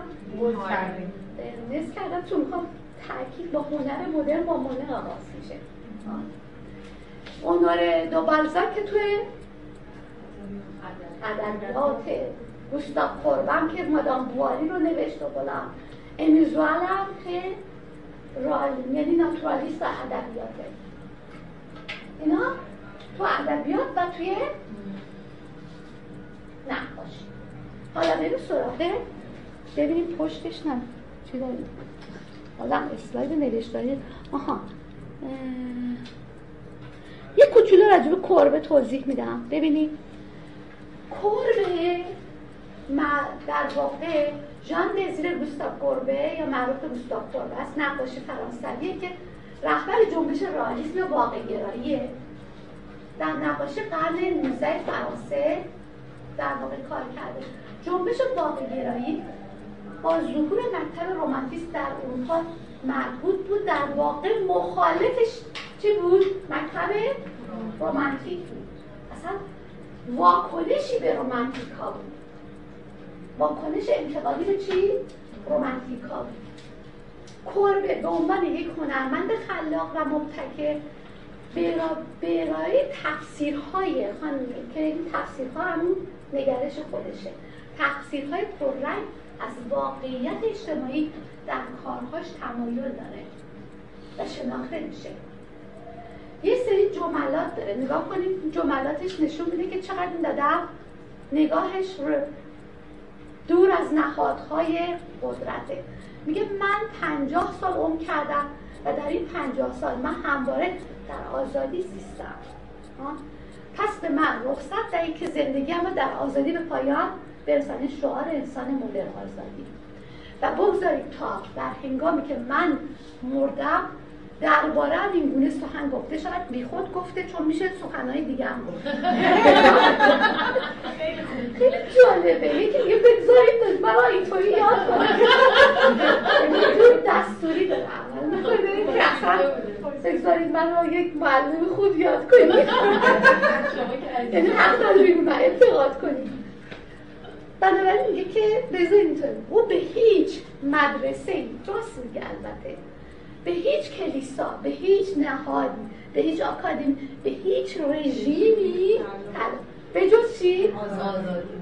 یعنی پرستیژش تو اینه. خب اینجا همون تابلوی که شما گفتید سنگ شکنان نمونه از رئالیسته بله؟ بله. یک کانال تشکیل بدیم تلگرام که با فیلتر شکن این رو با هم رد و بدل کنیم. گروهی که داریم پیش خودتون یه گروهی عنوان بزنید که همه این مطالب کلاس رو با هم دیگه شیر خب می‌تونم عوضش کنم؟ خب این تابلوی سنگ شکنانشه که واقعیت حالا چیزی که جالبه تو رئالیسم کسانی میان موضوع کار چی که پول ندارن نقاش رو هایر کنن قبل از اون همه اشراف پول می‌دادن به نقاش ها استخدامشون می‌کردن که اونا رو بکشن. تو رئالیستا این نقاش که میرن در واقع دنبال کسایی که پول ندارن ولی موضوعات مورد علاقه شونه این هم یک چیز مدرنه. پول نمی‌دادن به نه. نه. شاید مثلا کمکی میکن ببینید یه صحنه واقعیه. استاد یه لحظه به اسلاید این تابلوی سرش کمان تو راه سازی کار می‌کردن اینا. یعنی اولین راه های مدرن هم مال این دور است دیگه. بلکه تقریبا اینو بهتون بگم تمام این وسایل نقلیه مدرن توی کلوخ و سنگا نمی‌تونن راه برن. بعد بشنن اینا رو براشون جاده سازی بکنن که اینها در این هم یکی از مهمترین کارهای رالیستشه که واقعا از یک منظره بعد از طوفان کار کرده. صحنه های واقعی و غیره. در اینجا چیزی که بخوام بهتون بگم اینه که تو رئالیسم برعکس کلاسیک. توضیح بدم. ببینید تو کلاسیک صحنه های تاریخی تو زمان خودشون اتفاق نیفتاده بود. مثلا زنان آمازونی یا دزدیده شدن فلان اسطوره توسط یکی دیگه. یعنی صحنه های تاریخی مال زمان خودشون نبود. ها؟ تاریخی بود ولی تاریخ اسطوره. ولی توی توی رئالیسم صحنه های تاریخی به وقایعی پرداخته که در زمان خودشون یعنی همچی صحنه انجام, انجام می شده تدفین در اورنان یا اورنانس یعنی اتفاق افتاده. حالا کربه داره چی؟ یک روایت ازش میگه یا اینجا کارگاه نقاش. البته این کارگاه در واقع رالیس نیست. این یک الگوریه الگوری یا ایهامه. ایهامه چرا؟ چون می‌خواد بگه که موضوعات من تمام کسایی هستن که دوره برای من هستن. یعنی روستایی ها وکیلا زن می‌خونه چی؟ بچه که صبح باش سلام علیک می‌کنم و مدلم. تنها چیزی که رئالیست تو این تابلو چیه؟ تابلو هست. بقیهش همش یک در واقع یک چی میگن؟ بیان تمثیلی است که کربه می‌خواد بگه اینا دوره برای من من هم از همین کشیدم.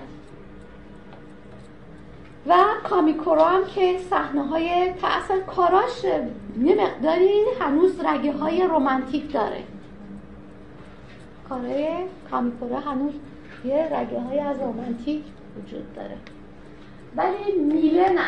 نگاه کنید میله همین خوشچین ها و غیره رو داره. که نقاش کاملا واقع گرا طبیعت گراست و از کارگرای یکم بنیانگذاران مدرسه باربیزون هم هست که تو اون جنگل فونتنبلو تشکیل شده بود. شروع کردن به طبیعت کشی. خارج از استودیو. قبل از اون همه تو استودیو کار می‌کردن اما مهمترین نقاشی که می‌خوام تحلیل کنم اولین تحویلم اینه. ادوارد مانه بعد بهتون میگم که هر جایی که در هر متن تاریخی در هر متن هنری مانه رو آغازگر مدرنیسم هنری می‌دونم ادوارد مانه آغازگر مدرنیسم هنریه بنابراین نقاش فرانسوی یکی از اولین هنرمندان قرن 19 که به مضامین زندگی چی می‌پردازه مدرن زندگی مدرن. همچنین یکم محوری ترین هنرمندانی است که. رئالیسم رو به چی انتقال داد؟ یعنی مونه رئالیسم رو به چی؟ امپرسیونیسم انتقال داد. و شاهکارهای ابتدایی مونه یکیش نهار در چمنزار و المپیاد که راجع به اینها می‌خوام صحبت کنم. ببینید این دوتا البته اینا رو از سالن میندازن بیرون دیگه اخراجشون می‌کنن. بنابراین این یک از داستانیه که توی گروه مردودین به نمایش گذاشته میشه. سالونی می‌گیرن بالاش می‌زنن مردود ها یا رد سالن. بعد مردم تازه برشون جذابه که رد شده ها کیم اونجا پر بیننده تر هم میشه از سالن. اینجاست که یکی از کاراش اینه و این کار خیلی بحث انگیز بوده.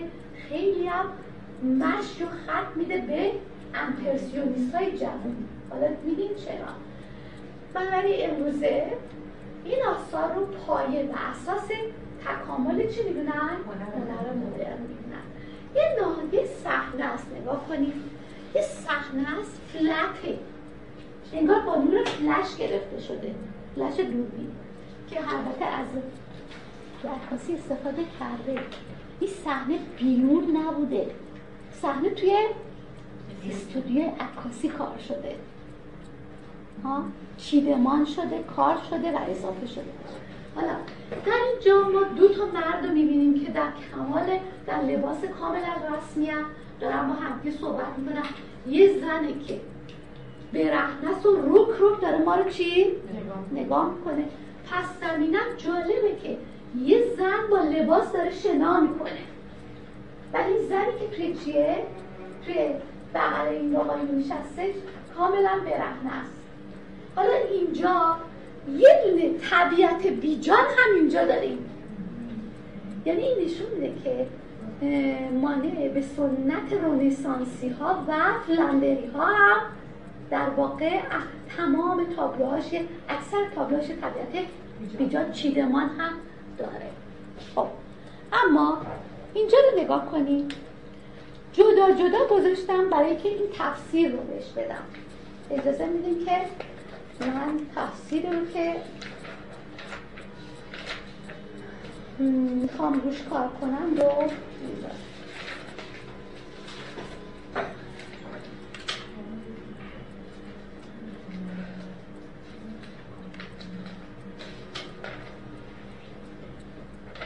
خب ببینید اولا اینکه توی این تابلو ما می‌بینیم که چند تا المان هست و این چند تا المان یکی تصویر زنه یکی مردایی که اونجا نشستن.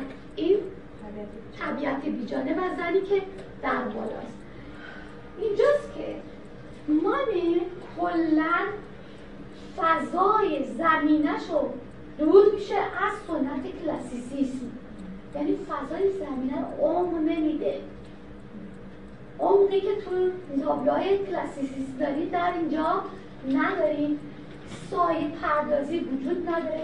و اینجاست که نشون میده که مانه این کار چیدمان کرده.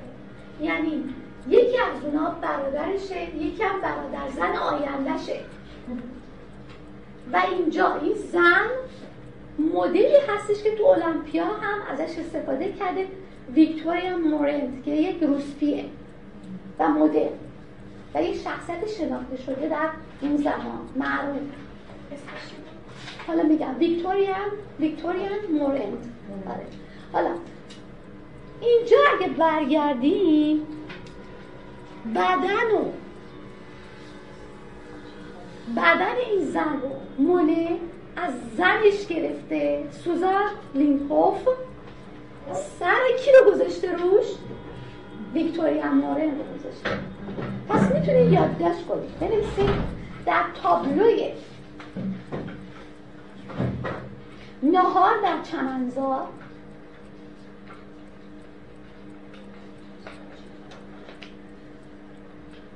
مانه.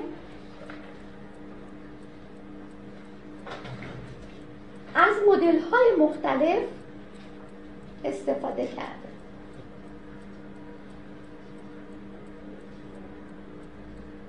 حالا یه چیزی بتونم تابلو اول اسمش آبتنی بوده ولی بعدا تغییر نام میدن آبتنی. آبتنی. پس زمینه مثلا اونجا یک رودخونه است که میشه توش آبتنی کرد. حالا توی این تابلو همنشینی یک زن برهنه است. با مردان رسمی لباس پوشیده. این اثر یک نقاشی واقعگرا نیست. حالا چرا رد می‌کنن؟ میگن اصلا این اثر توهین به روابط اجتماعی قاعدمند اخلاقی. پس یادداشت کنید. این اثر به قواعد رایج اجتماعی و آداب نزاکت دورانش بیاعتناست و به مسابه توهین تلقی می شود اینجا پس بزنیم زن برهنه در اثر ویکتورین مورنت. که راجبش توی المپیادم می‌خوام صحبت کنم. بر مردان برادر نقاش گوستاو و دیگری. برادر زن آیندهش فردیناند لین هوف. یه تابلوی گذاشته بودم توی اینستاگرامم راجب مانه این جوونی بود ایستاده بودش. بعد راجبش توضیحاتی نوشته بودم حالا این خانمه این اصلا سوزان لیمپو این خانوم یه پیانیست معلم پیانو هلندیه که میاد به مانه و برادرش پیانو یاد بده. بعد پدرش اینا رو استخدام می‌کنه و بعد اون مردی که تو تابلو هست پسر این خانومه.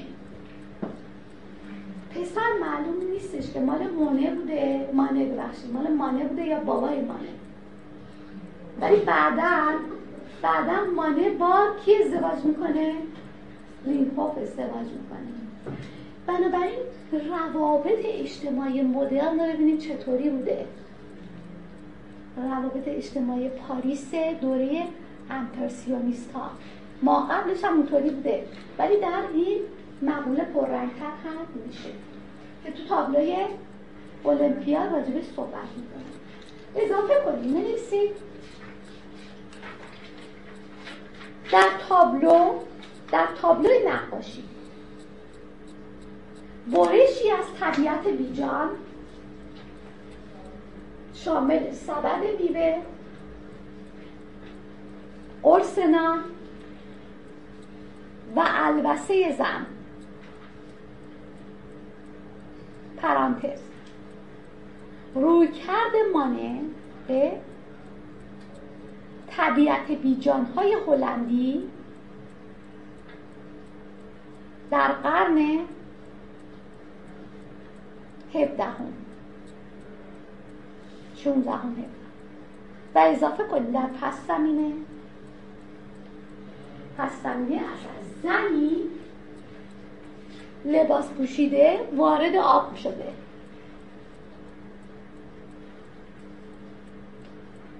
پس زمینه. بدون عمق که به بیننده حس کار در استودیوی کار در استودیو و به کارگیری نور عکاسی که تقریبا تمام اثر را بدون سایه کرده. پرانتز. نورپردازی اثر متناقض و غیر طبیعی است. مدل برهنه ترکیبی از سر.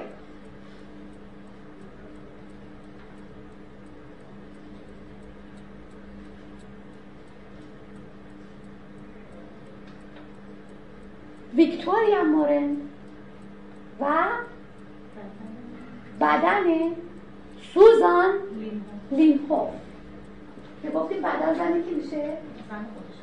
مانه میشه در واقع آناتومی هایی که اینا تحلیل هایی که کارشناسان هنری هم انجام دادن. آره. و جالبه که تمام آثارش این چیدمان ها عوض بدل شده ها؟ ساخت پرداختن برای همینه که میگن رئالیست نیست. در واقع شبه رئالیسته که حرکت رو به سمت چین برای امپرسیون در اضافه کنیم مانه در این اثر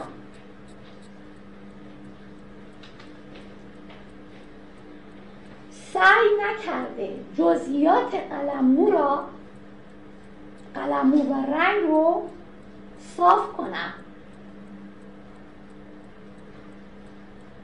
یعنی نیومده. مثل ما قبل خودش اینا رو مایه بکشه نرم کنه. تاشا مونده. تاشای قلم مونده. و اضافه کنیم. و در واقع بعضی نقاط تصویر یا تابلو ناتمام دیده می شود.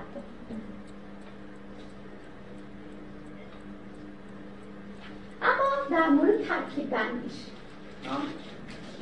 ترکیب بندیش برمیگرده به استادان رنسانسی پس یادداشت کنید که می‌خوام الان توضیحش هم بسید در ترکیب بندی اثر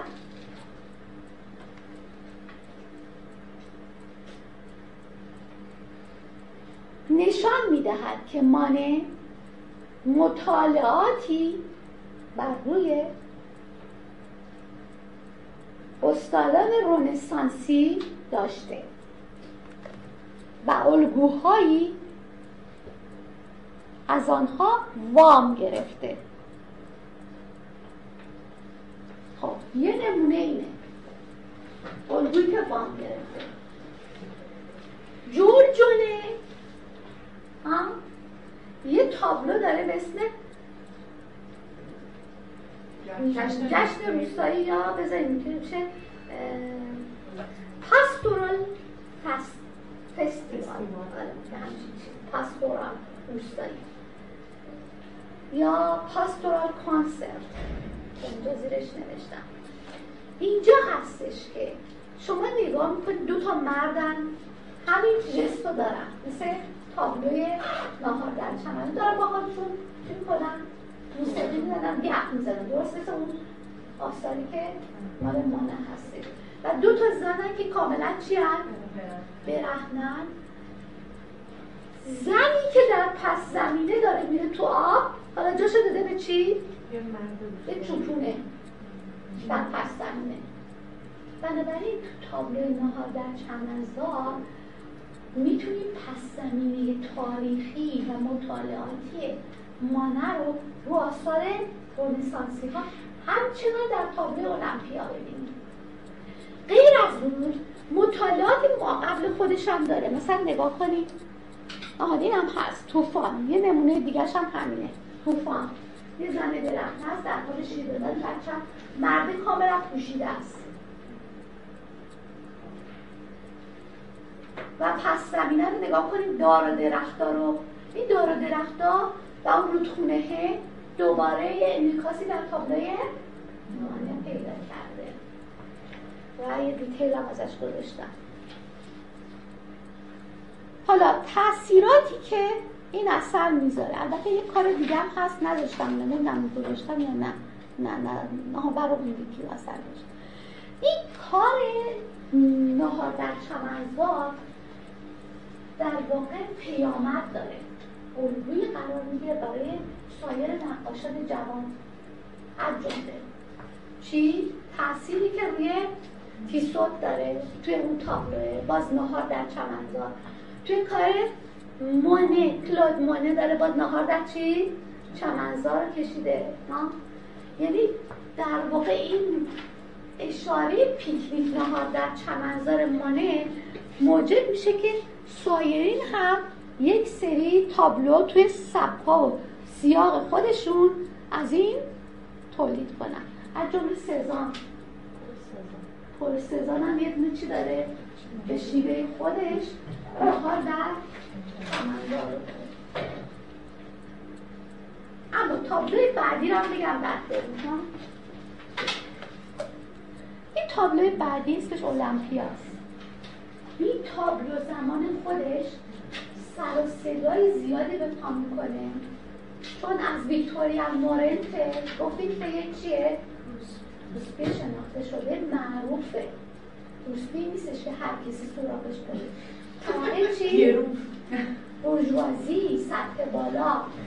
کادوهاشو نگاه کنید گردنبند دستبندش صندلایی که به پاشه.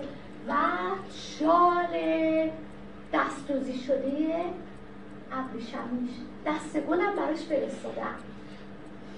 یه نفر براش دست گل فرستاده. و یه لله سیاه هم داره خدمتکار سیاه. حالا راجبه این هم توضیح میدم. خب ببینید پس اینجا هستش که ما می‌تونیم تحلیل کنیم. تابلوی المپیا رو تحلیل کنیم. اولا این خانوم در کمال اعتماد به نفس بدون خجالت از چی؟ اون وضعیت شغلی و زندگیش داره رک رک به بیننده نگاه می‌کنه. یعنی اعتماد به نفسی که یک زن در این زمینه داره فقط از یک زن مدرن برمیاد. حجب و حیا مال کیه؟ زن سنتی. واقعیت ها من اینو می‌خوام بهتون بگم. عفیف بودن نه. اینا مال زنان سنتی. عفیف و نجیب بودن. در زد در از رومانتیک بودن. یادتونه؟ درس تحلیلی قبلی. هرچی کاراکتر زیبای خبیسه مطرح میشه. زیبای شهر زیبای نانجیب. معمولا تو سینما هم نداره دیگه. زیبای شهر داریم. زیبای نانجیب. الان میگه که زیباها هیچ وقت ملکوتی نیستن. سویه شهر و غیر قدسی دارن. بنابراین اینجا ما می‌بینیم که نمادهایی هم بکاره اما دست رو گذاشته جای عمومی. واقعیت ها تحلیل دستش رو در جایی گذاشته که جنبه عمومی داره. بقیه جاها نه. و بعد نگاه کنیم. اینجا سه مورد رو که نماد جنسی زمان خود من است رو تابلو اومده. گل ارکیده که موش زده. گل ارکیده. ها؟ دست گلی که مشتری براش فرستاده. و در فرهنگ فرانسه مدرن گربه نماد چی بوده؟ نماد جنسی است. به خصوص گربه ای که دقیقا مثل خانوم مثل زن داره ما رو زول زده. نگاه کنید یه حالت چی گرفته به خودش؟ قیز. گربه نخوابیده. چشاش بسته نیست. خود شل نکرده رو رخت خواب کاملا پا دومش بالاست. و با چشمایی داره به بیننده نگاه می‌کنه که همانندسازی چشمای خب پس یادداشت کنید می‌رسید تابلوی اولمپیا و تابلوی نهار در چمنزار هر دو. همزمان یعنی 1863 کشیده شدن در تابلوی المپیا. از استودیوی عکاسی استفاده شده. مدل. ویکتوریا مورنت.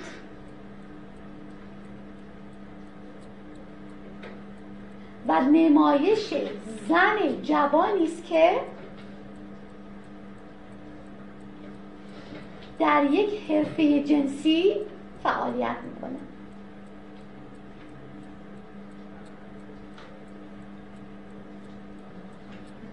مانه نمادگرایی به کار گرفته. گل ارکیده دست گل و گربه سیاه. نمادهای جنسی در آن دوران بودند.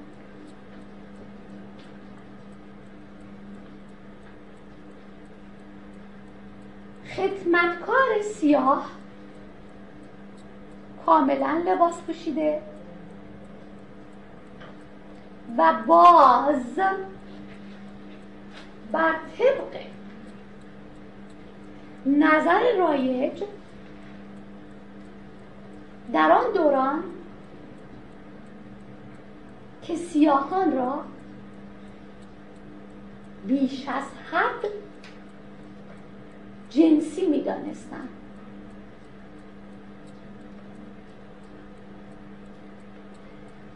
اضافه کنیم. این اثر فاقد قراردادهای ایدالیستی است. نقاشی کاملا تخت رنگ کشیده شده. و تحت تاثیر تحت تاثیر باسمه های ژاپنی. باسمه باسمه بدونی چیه؟ چابه چوبی باسمه های ژاپنی. ولی این باسمه هایی که میگم نه همه باسمه ها نقمه زندگی شناور چی بود در دوره باسمه های ژاپنی در اونجا گیشه ها رو میکشتن گیشه ها بزماران به سرویس میدن به مشتریانشون. برای تحت تاثیر باسمه های ژاپنی اون دوره پای این باسمه ها تو اروپا زیاد میشه. حتی نقاشه ون‌گوگ و اینا هم. خب سبک چی؟ او کیو؟ ا لطفا مراجعه کنیم برید سبک رو نگاه کنیم.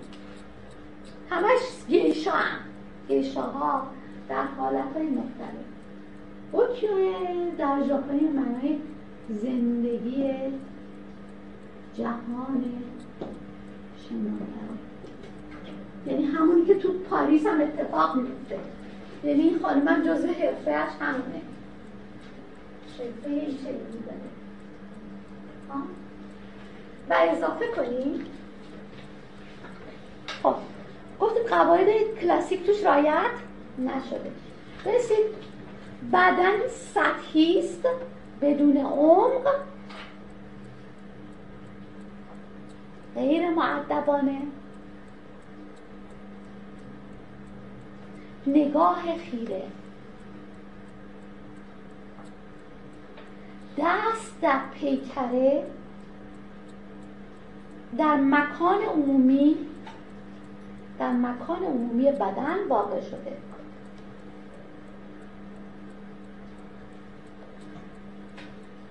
مانه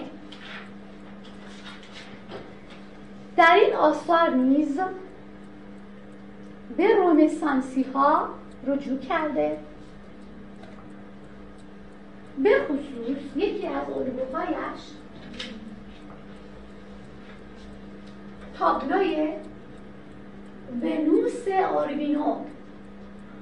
تابلوی ونوس اوربینو. نگاه کنید چقدر شبیه با اون ونوس اوربینو اثر تیسیان یا تیتیان؟ اثر تیتیان یا تیسیان؟ و همچنین تابلوی دیگر. خب این ها نگاه کنید تحلیلی که رو کردن روی اینم تجزیه تحلیلی که کردن ببینید پاها همون پوزیشن. زن داره منطقه نگاه نگاه در واقع ملاحت می هست. تا آره تا وقاحت کنه دست رو نگاه کنید. دستش گل رزه نماد این ونوسه نماد ارکیده نیست نماد عشقه. و بعد در پس زمینه ما یک landscape داریم تو اون نداره اون داره این نداره. این اون داره اون نداره. landscape شبه در پس زمینه. و خدمت کاراش بردارم براش دنبال لباس میگردن. دسته گلی هم مشتری براش نفرستاده. دارن دنبال لباس میگردن و در واقع نگاه کنید به جای گربه چی داریم؟ سگی که خیلی راحت خوابش برده توجه کردیم یعنی اینجاست که مانع از این تابلو استفاده کرده برای اینکه اون تابلو رو در واقع در حوزه مدرن منیج کنه. و اثر دیگه همینه مایای برهنه یا نودا مایا؟ مایه برهنه به فرانسیسکو گویا کشیده.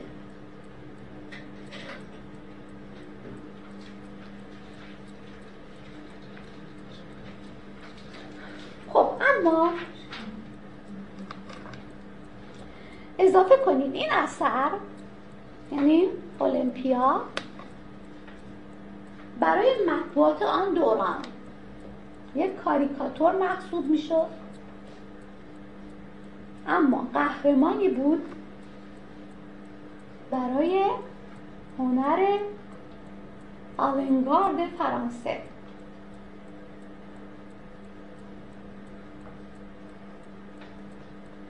مانه هایلایتش کنیم.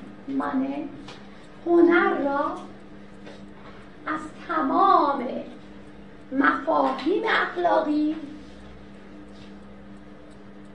و ماندگار هنر سنتی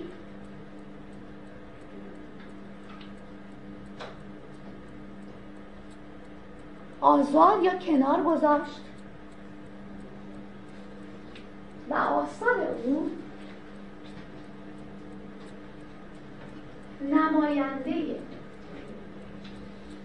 موقعیت های مختلف زنان.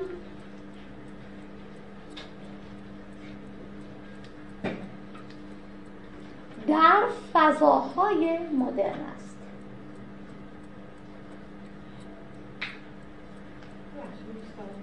تو تابلوی قبلی هم اون که توضیح دادیم نمادهای صندل داشتیم نداریم. در واقع کادویی که گرفته اینا کادوهایی که حتی اینم کادو بوده این چیه؟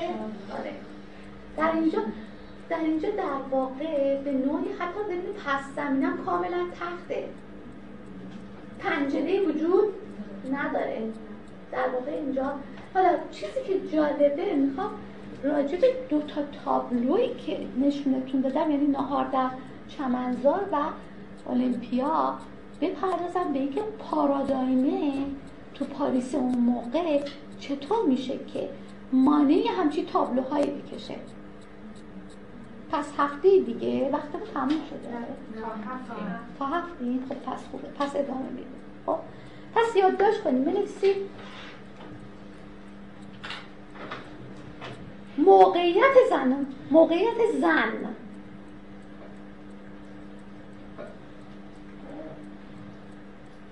در دوره مدرن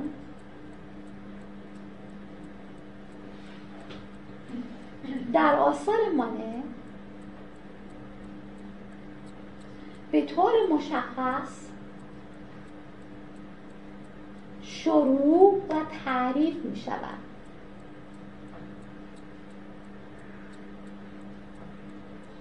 مانه زنان را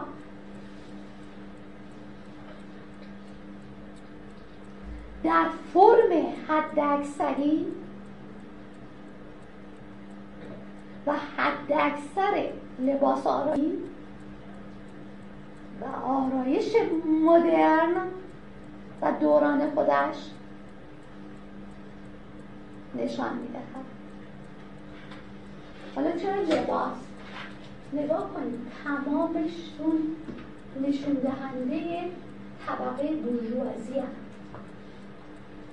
شما در کارهای مثلا گوستاف کوربه طبقه کارگر رو می‌بینید در طبقه در آثار مانه تمام زنها متعلق طبقه بورژوازی هستن و لباس یه ادعای مدرنیتر رو مطرح می‌کنه. لباس.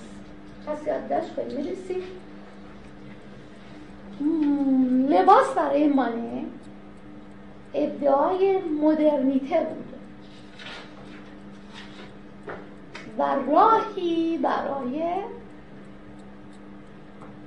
نشان دادن زن بورژوا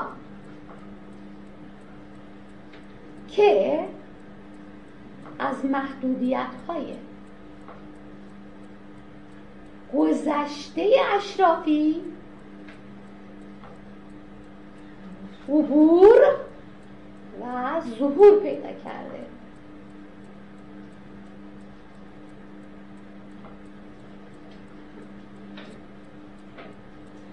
اما اینو بهتون بگم نقد فمینیستی میگه که فمینیست های نقدی بر آثار مانه هم دارن. معتقدن درسته که مانه زنها رو مصور کرده زن مدرن بود ولی ارتقاء زنها تو آثارش نیست. یا اینم یا کافه یا رقصندن یا در خدمت مردم. آره در خدمت بورژوازی مدرن. آره. اضافه کنیم برسید مانع زنان را بهتر یا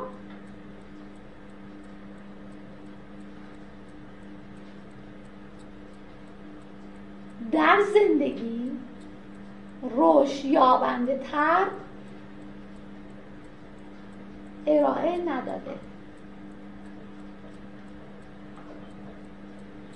تقریبا.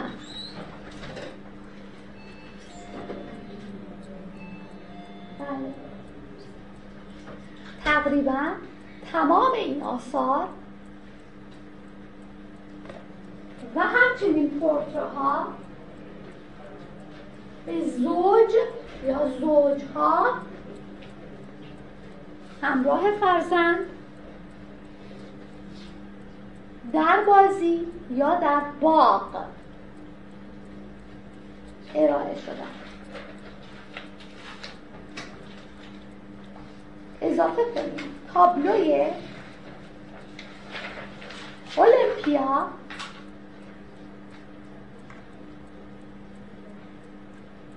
از پارادایم دوران خود تبعیت می کند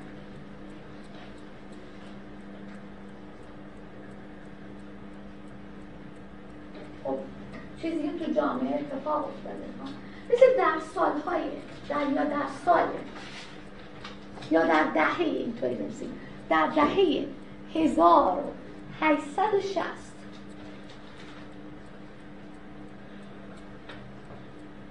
پاریس بازسازی و عمدتا نواحی کارگری و مجتمع های آنها تخریب. تخریب شد. تا مردم پاریسی با بولوارهای وسیع. با بولوارهای چی؟ و قوانین اخلاقی قطاره کنترل شوند. یعنی اون نظم کنترل شونده مدرن و اضافه کنیم روسبی خانه ها. دانش رو بهتون بگم. روسبی خانه از اینجاست که به یک تجارت صنعت تبدیل میشه یه بیزنس. و تا به امروز بودجه فرانسه و دولت های مدرن مقادیرش چه صنعتی؟ تهیه میشه همین جالبه ببینید مالیات دیگه به یعنی می‌خوام بهتون بگم که سرمایه داری و مدرنیته همه چیز رو به کالا تبدیل کرد. مقوله جنسیت و جنسی رو هم تبدیل به business و کالا کرد. مشتری عرضه دهنده. چی؟ اون تقاضا؟ عرضه تقاضا. بله. پس اضافه کنیم. مرسی. روسبی خانه ها. تحت کنترل دولت با اجاره های بالا.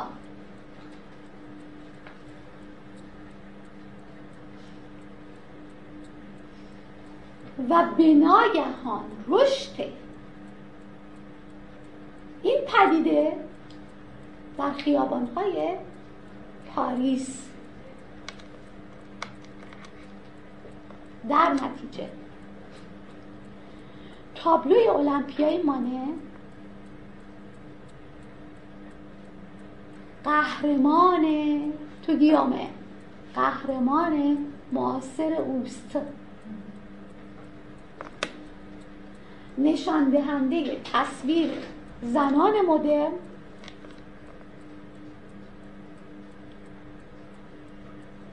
که اگر زنان سنتی را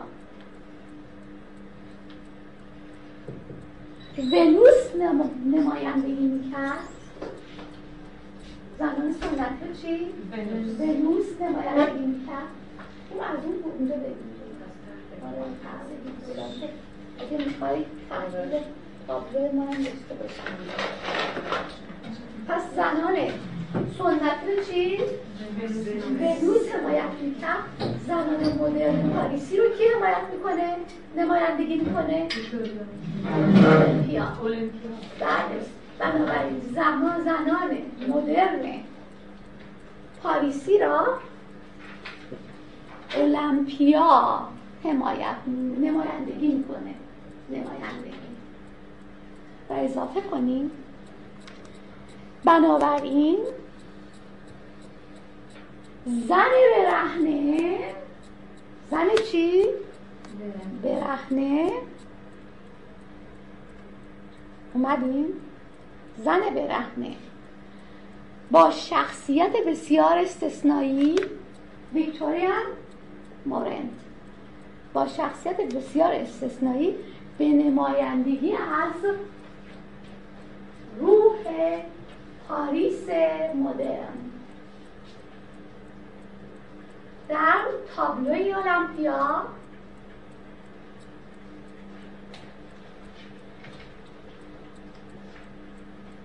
ارائه می شود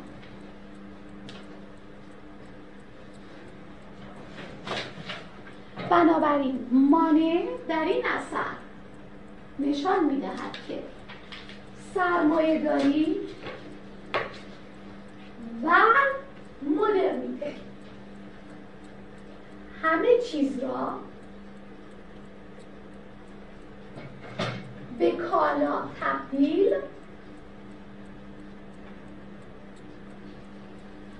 و حتی مقوله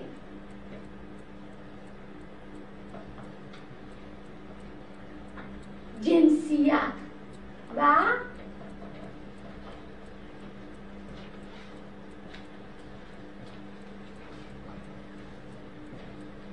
نگرش جنسی را به کالا تبدیل کرده است.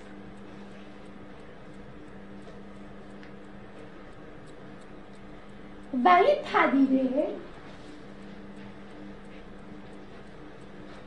با عرضه و تقاضا همانند کالا خودنمایی می کند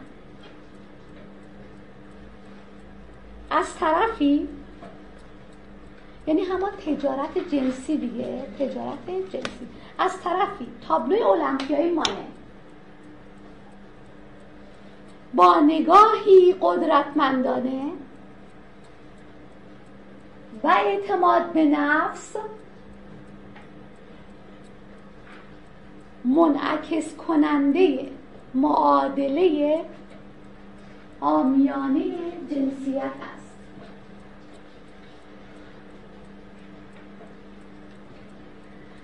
و به طور بسیار معمول نقش زنانه جسم. نقش زنانه جسم را مطرح می کند و چالشی است برای تسلط مردانه. حالا چیزی که باید بهتون بگم اینه که این صنعت این صنعت روندهای دیگه هم پشتش داره. یعنی تجارت جنسی هم که داره از اینجا به بعده که صنعت پوشاک و مد رو هم این گروه هدایت می‌کنن. یعنی در فرانسه گروهی مثل ویکتوریان یا زنانی مثل ویکتوریان مورنت موجب به وجود اومدن فشن میشن. و فشن دیزاین و اینو اشاره میدن به زنان عالی جامعه. پس اضافه کنیم. مرسی. در حوزه نگرش مدرن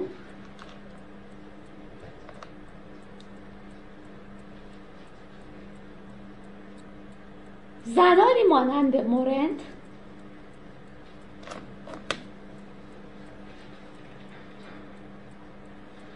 زنان مانند کی؟ مورنت. آرایش. مو صورت. زیبرالات و البسه را نیز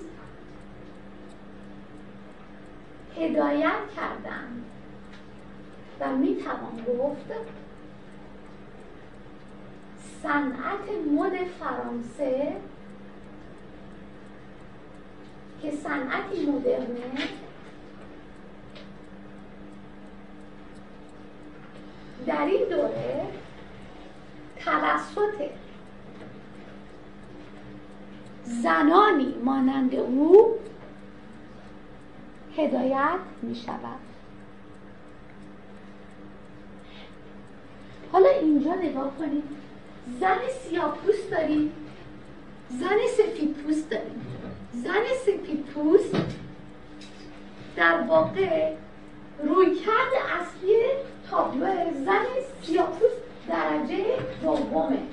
یعنی زن درجه دوم محسوب اینجا اشاره داره به در واقع این که می‌دونی که فرانسه انگلیس یه زمان برده وارد می‌کردن. آره. برده ها بعد از این دوره بعد آزاد میشن. از توی مزارع در واقع آزادیشون به دست ولی شغلای چی دارن اینا؟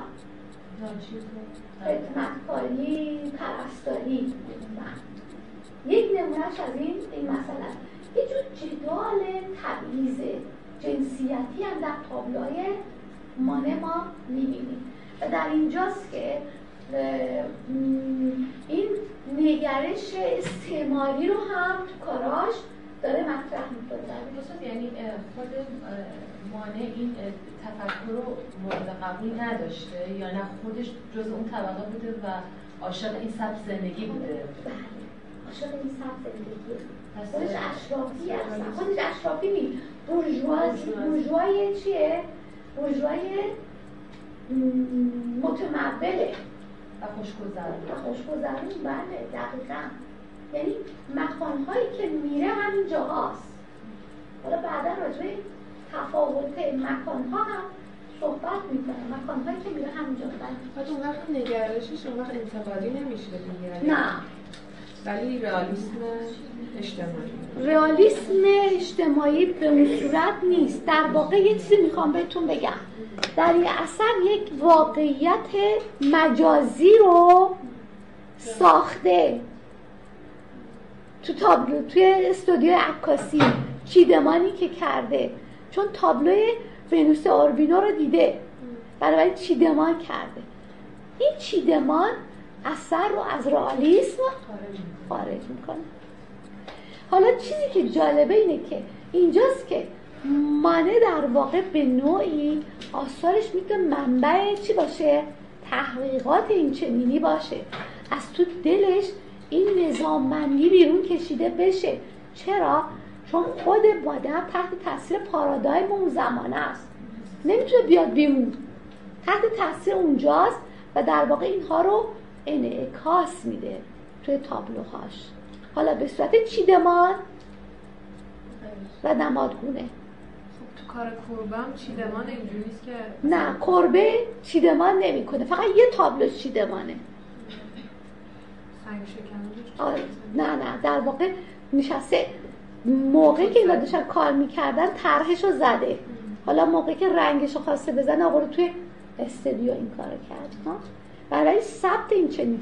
و در واقع یه چیزی بهتون میگم. اولین کسانی که از دوربین عکاسی استفاده کردن. خود نقاشان خب این دوربین عکاسی می‌خوام اینو بگم. یه ذره نوع اتود رو عوض می‌کنه دیگه. ممکنه یه وقتی اتود طراحی دستی باشه یه وقتی نه می‌ذاره که من چیدمان کنم. این اجازه رو. این اجازه رو میده که من چیدمان کنم ازش عکس بگیرم. یه صحنه ای رو که آره صحنه ای رو که حالا چیزی که یادم میاد راجع قاب صحبت کنم. آب میده در حقیقت. آره ببینید قابای امپرسیونیستا. انگار که قابایی که از درون ویزور دوربین دیده شده.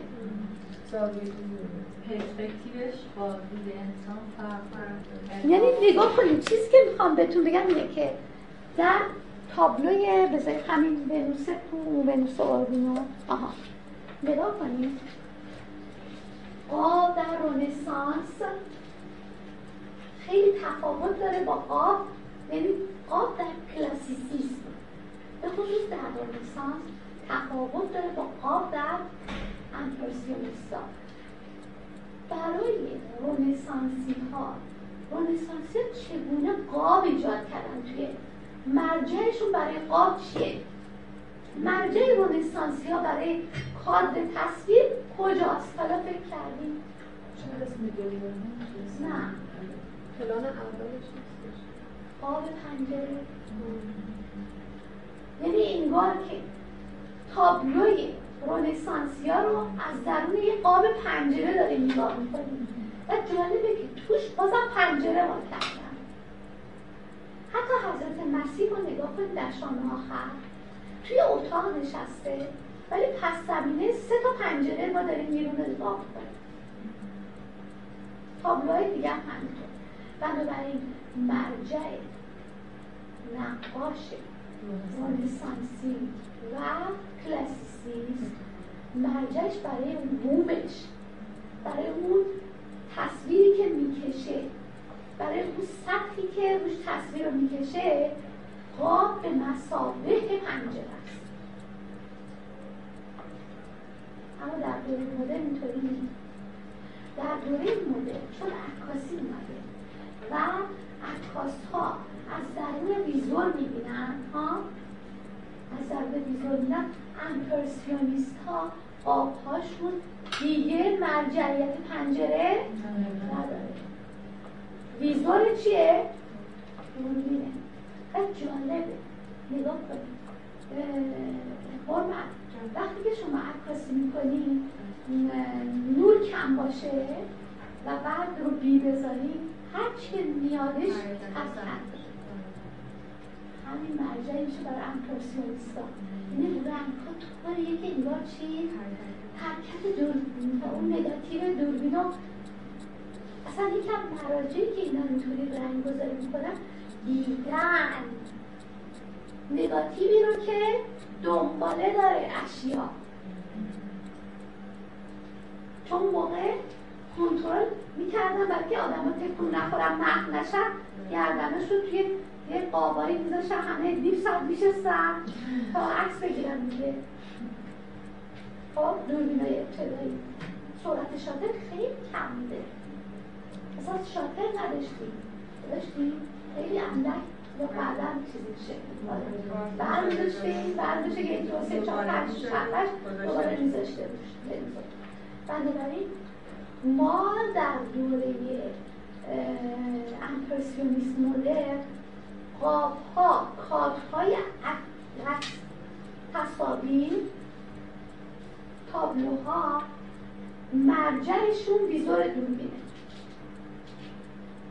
اینجاست که قاب یا میدان نقاشی بهش میگن. میدان چی؟ نقاشی. یکی از اون چیزهایی که حرکت رو و محدودن رنگ رو حرکت داشتن رو تو تابلاشون آوردن اینجورش که ابزاری مثل عکاسی به اونا کمک کرد دیدشون اینطوری باشه. یعنی بر اثر سیال بودن جریان حرکت نبوده. یعنی باید دوربین این کارو می‌کردن. تو دوربین جریان گذر زمان رو دیدن. تاثیرش روی چی؟ عکس. که تصاویر رو محو می‌کنه. بنابراین این مسئله چون اونا نمی‌خواستن که خواستن جهان رو این خودش تصویر نکنن. اگه این خودش تصویر می‌کردن میشون همه عکسی که می‌تونه طبیعت رو این خودش بده. ولی عکس های ناقص که توش چی بوده؟ طرف حرکت کرده. یا ابژه ها چیکار کردن؟ گاری یا هر چیزی توش حرکت کرده دنباله ایجاد می‌کنه. توی که چاپ میشه. بنابراین هوشمندی امپرسیونیست ها در این بود که از این روش در نقاشیشون استفاده کردن. مثلا نه عکس رو ولی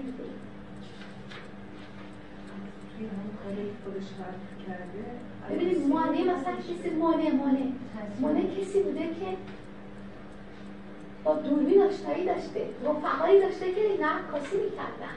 و گفتن اولین کسانی که عکاس رو نداشتیم به عنوان عکاس. کیا از این ابزار استفاده کردن؟ همون نقاشان که بعدا بعضیشون شدن عکاس هستن.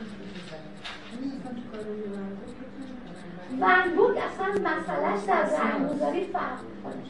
خواهم بود که علت اون چون نوع دید اون آنالیز می‌کرده. چون یه بیماری بوده که نور رو چشمش تاثیر میذاشته و اون تششعات رو که روی چشمش تاثیر میذاشته به صورت رنگ های تاش های منتقه و عموما شعارونه رو کاراش میذاشته ولی امپرسیونیست های مثل مثلا مونه ناشنایی داشته. تابلوی طلوع خورشید. بله. آره. امپرسیون طلوع خورشید اصلا کاملا حرکت توش دیده میشه.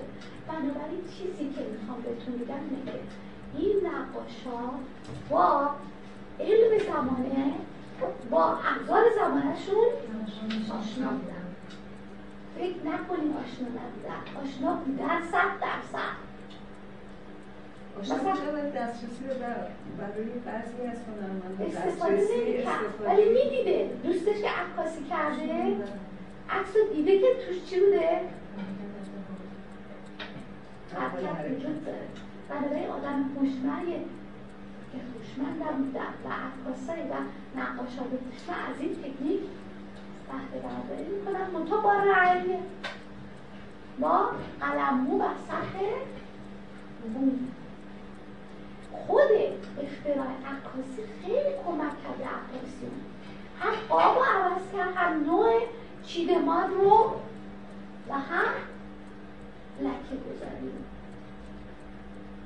اینجاست که پارادایم دست به دست هم میدن. تا چکا کنن؟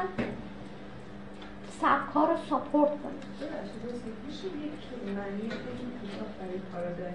الگوی تفکر دوران. یا بهش میاد انگار.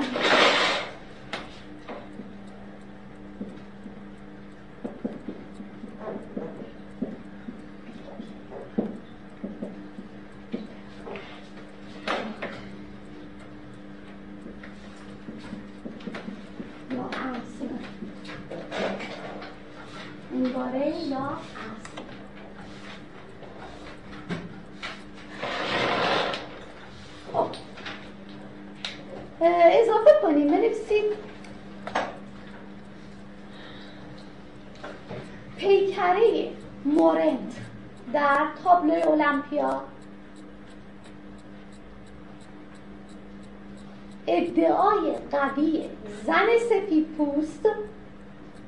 ادعای قوی زن سفید پوست را از طریق قدرت جنسی نه تنها فیزیکی بلکه ذهنی مطرح می کند و تصویر زن سیاپوست اسمش لورالده. آره. نگاهی است به زنان سیاه. پس از بردگی و شرایط حرفه‌ای آنها.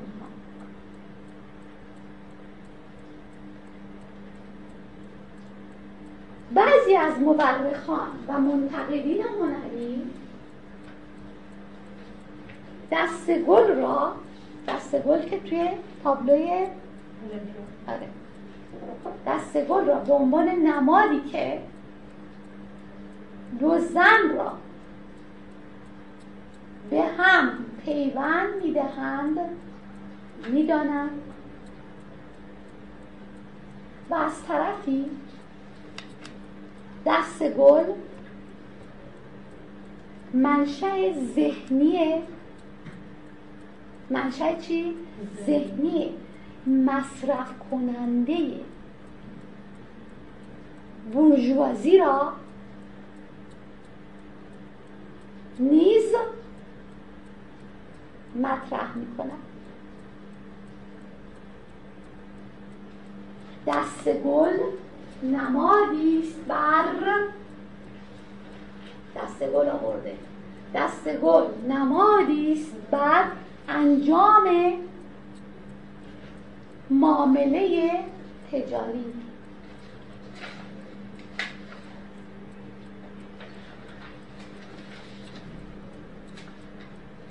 خب بریم یه چند تا کار دیگه هم ببینیم و بحث مانرم ببندیم. کنم اینا رو می‌تونم اینا بعدم باید بگم.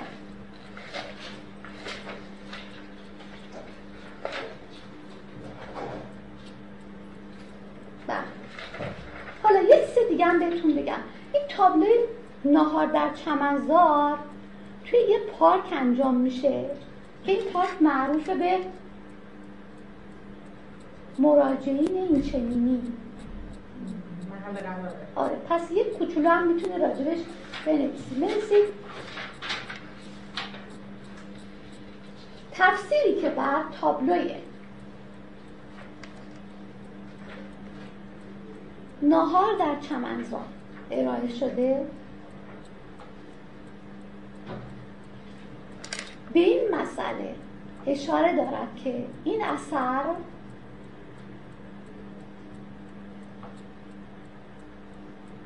نگاهی است انتقادی. اینجا انتقادیه. نگاهی است چی؟ انتقادی.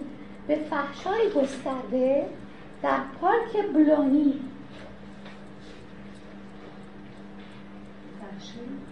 پارک بلونی. فحشای گسترده در پارک بلونی که در جنوب پارک جنگلی بوده. پارک جنگلی در جنوب حومه جنوبی پاریس.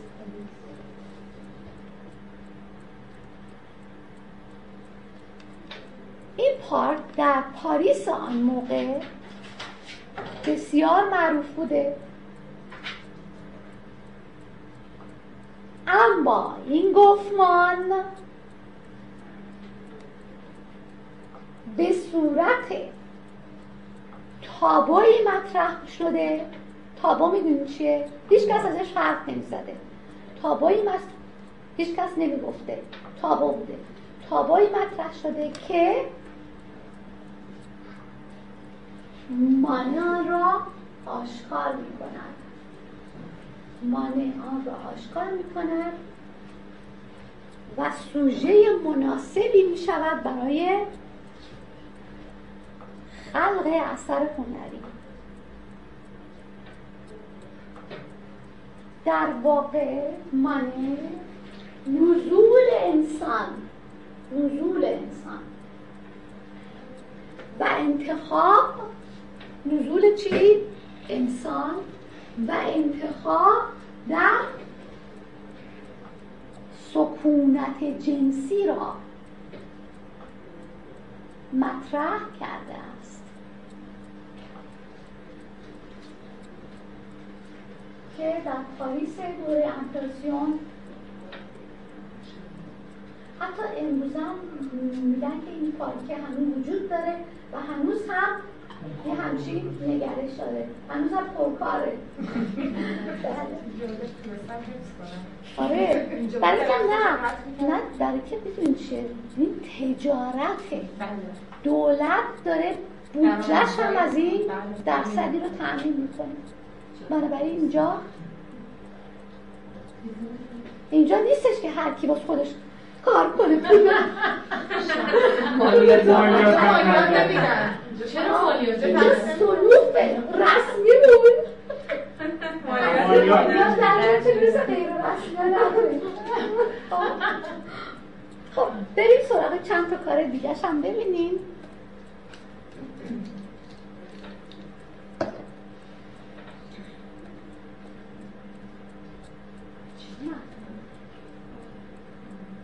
آه یکی از کاراش اینه.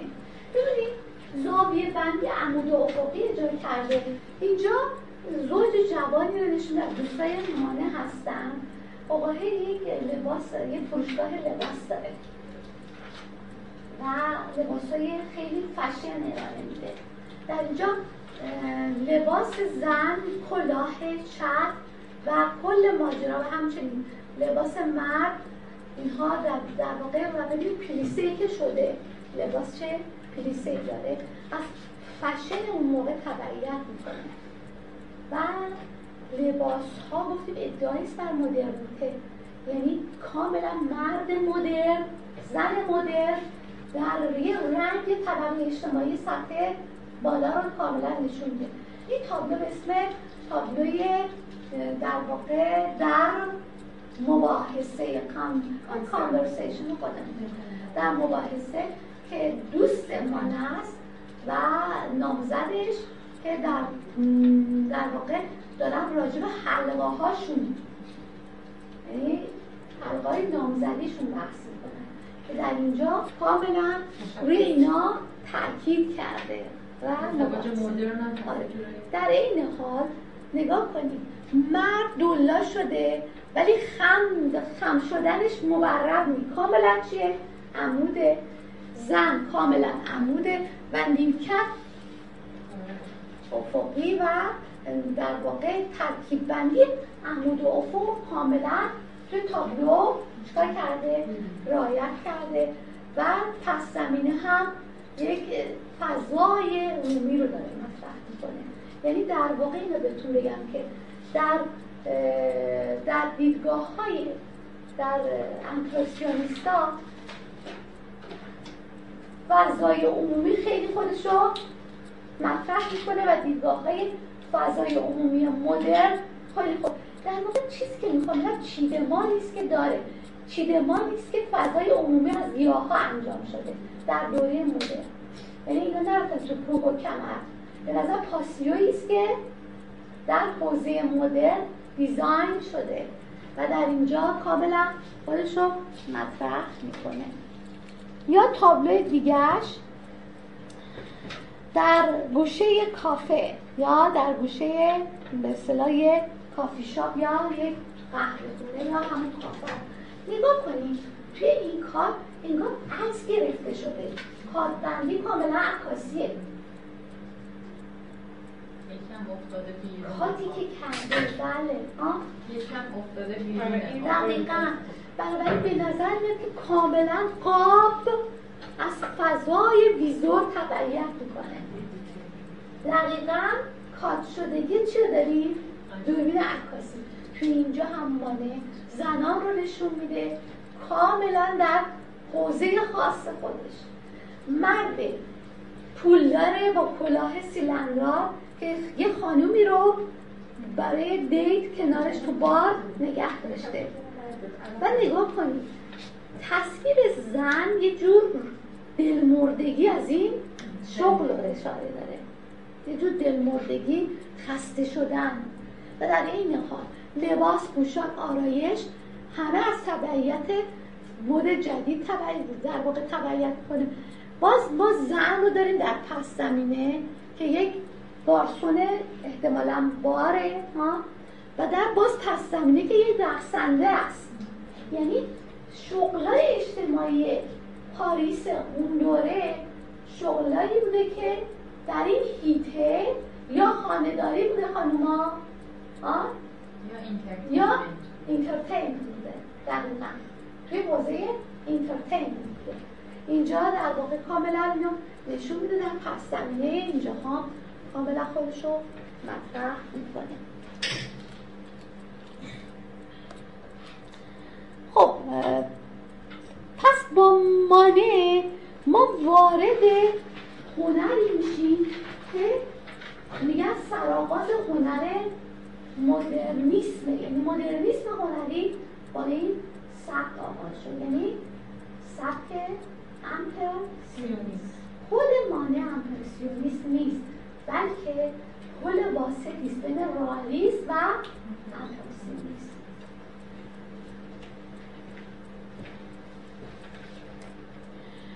یکی از نمایندگان شروع این سبک با تابلوی آغاز شد با تابلوی مونه.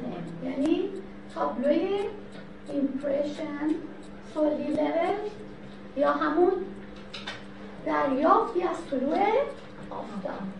از طلوع اسکار کلود مونه. یکی از نمایندگان خیلی قدر امپرسیونیست است بنیانگذار نقاشی دریافتگرایی که بهش میگی چی؟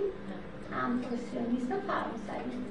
اصطلاح امپرسیونیسم از یک اثر نقاشی اون با عنوان دریافت یا امپرسیونی از طلوع آفتاب گرفته شده. یعنی این کار در واقع شما توی این کار خط نمی‌بینید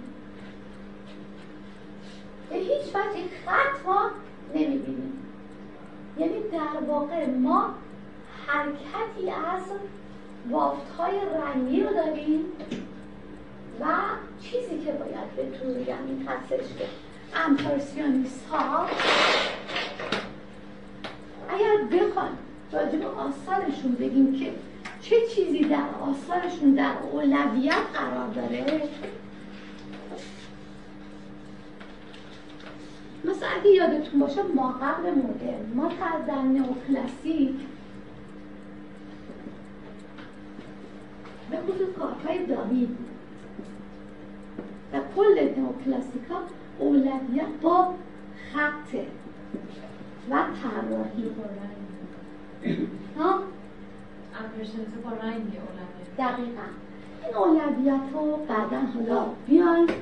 برسیم به رومانتیکا در رومانتیکا اولویت به چی میشه؟ به رنگ و سطح. اما در امپرسیون اولویت اول با رنگ و رنگ ایجاد بافتم می‌کنه. ایجاد بافت.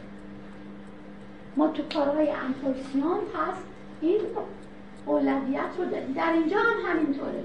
اولویت با رنگ و رنگ ایجاد چی کرده؟ یه سری بافت کرده. خب حالا اینجا می‌خوام بهتون بگم با امپرسیونیست ها ظهور نقاشی منظره. تفاوت عمده پیدا می‌کنه یعنی اگر که ما در در رئالیسم لندسکیپ یا مناظر چی داریم؟ مناظر خارج از شهر یا بشیم منظره طبیعت در امپرسیون در واقع landscape تبدیل میشه به مناظر cityscape یا مناظر شهری. شامل خیابونا بندر نگاه کنید یه بندره. بندره لنگر میندازن کشتی ها بنابراین دیگه نرفته از کوه و کمر.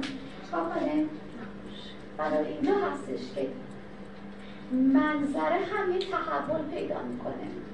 منظره دیگه روستایی نیست خارج از شهر نیست.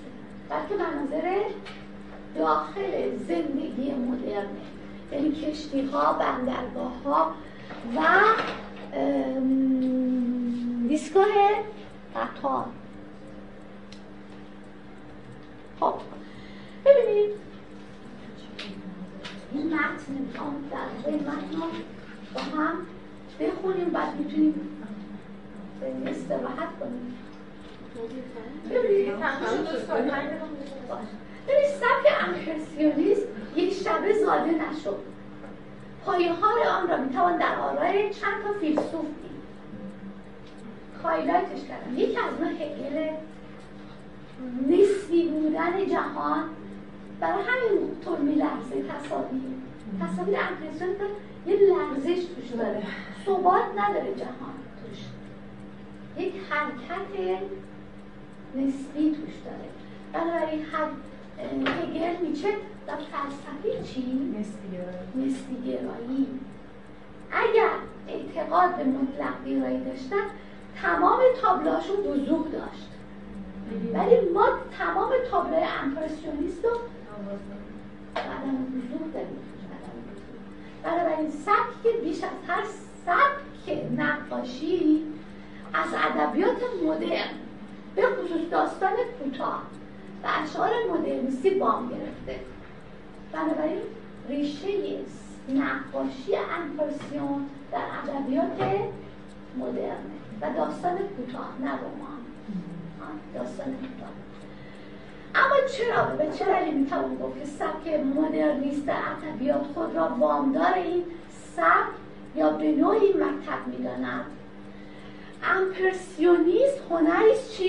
شهری. شهری. رمان های کوتاه داستان های کوتاه این دورم مربوط به زندگی کیه؟ آدم های شهری اصلا کسی دنبال رعیت ها نمیره داستان زندگیشون خب پس برای هنر شهری نه تنها به خاطر اینکه نقاشی را از دشت به چی کشون به شهر. بازی بلکه جهان را از در چه چشمه؟ فرد شهرنشین میگرد و برداشت هایی از برون القا شده به اعصاب خسته انسان مدرن واکنش نشان میده و در واقع نقطه اوج رشدی را تشکیل می‌دهد که در آن عناصر پویا و زنده تجربه مورد زنده تجربه مورد توجه قرار می‌گیرد. و یک سر جهانبینی ایستای قرون وسطایی رو همه چی در حال حرکته. پس با مدرن اینطوری نیست. حتی در ایران هم. زندگی ما قبل دوره قاجار ببینید همه چی کشدار بود.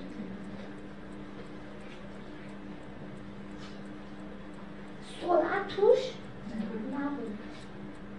در واقع با ظهور بعد از قاجار که داره دوره مدرن شدید فصل ها هم نگار اینطوری میگذره. روزها که سریع میگذره فصل ها سریع میگذره اصلا همه چی در حال پریدنه هی داره وقایع پشت وقایع میاد. هیچ چیزی ثبات نداره. در اینجا هستش که می‌توان آن را استیلای لحظه بر بقا و تداوم این احساس که هر پدیده یک منظومه چیه؟ گذرا و تکرار نمیشه. تکرار نمیشه. که امور دوباره نمیپذیره. همه چیز در حال گذره. این مسئله نسبیت رو مطرح می‌کنه دیگه نه بنابراین یعنی جهانی که پدیده هایش دائما در حال چی هم؟ در تحول هم و در مقایسه تمامی هنرهای پس از خود که همه هنرها نتیجه یک چی بودن؟ ترکیب بودن امپرسیونیست میتون نتیجه چی بذاری؟ همه هنرها قبل از امپرسیونیست چی بودن؟ ترکیب می شدن ولی امپرسیونیست ها دارن چیکار می‌کنن؟ یعنی روی کرده هنر مدرن به دنبال تجزیه است. و این تجزیه ریشه در عدم تدام عدم ثبات و حرکت مدامه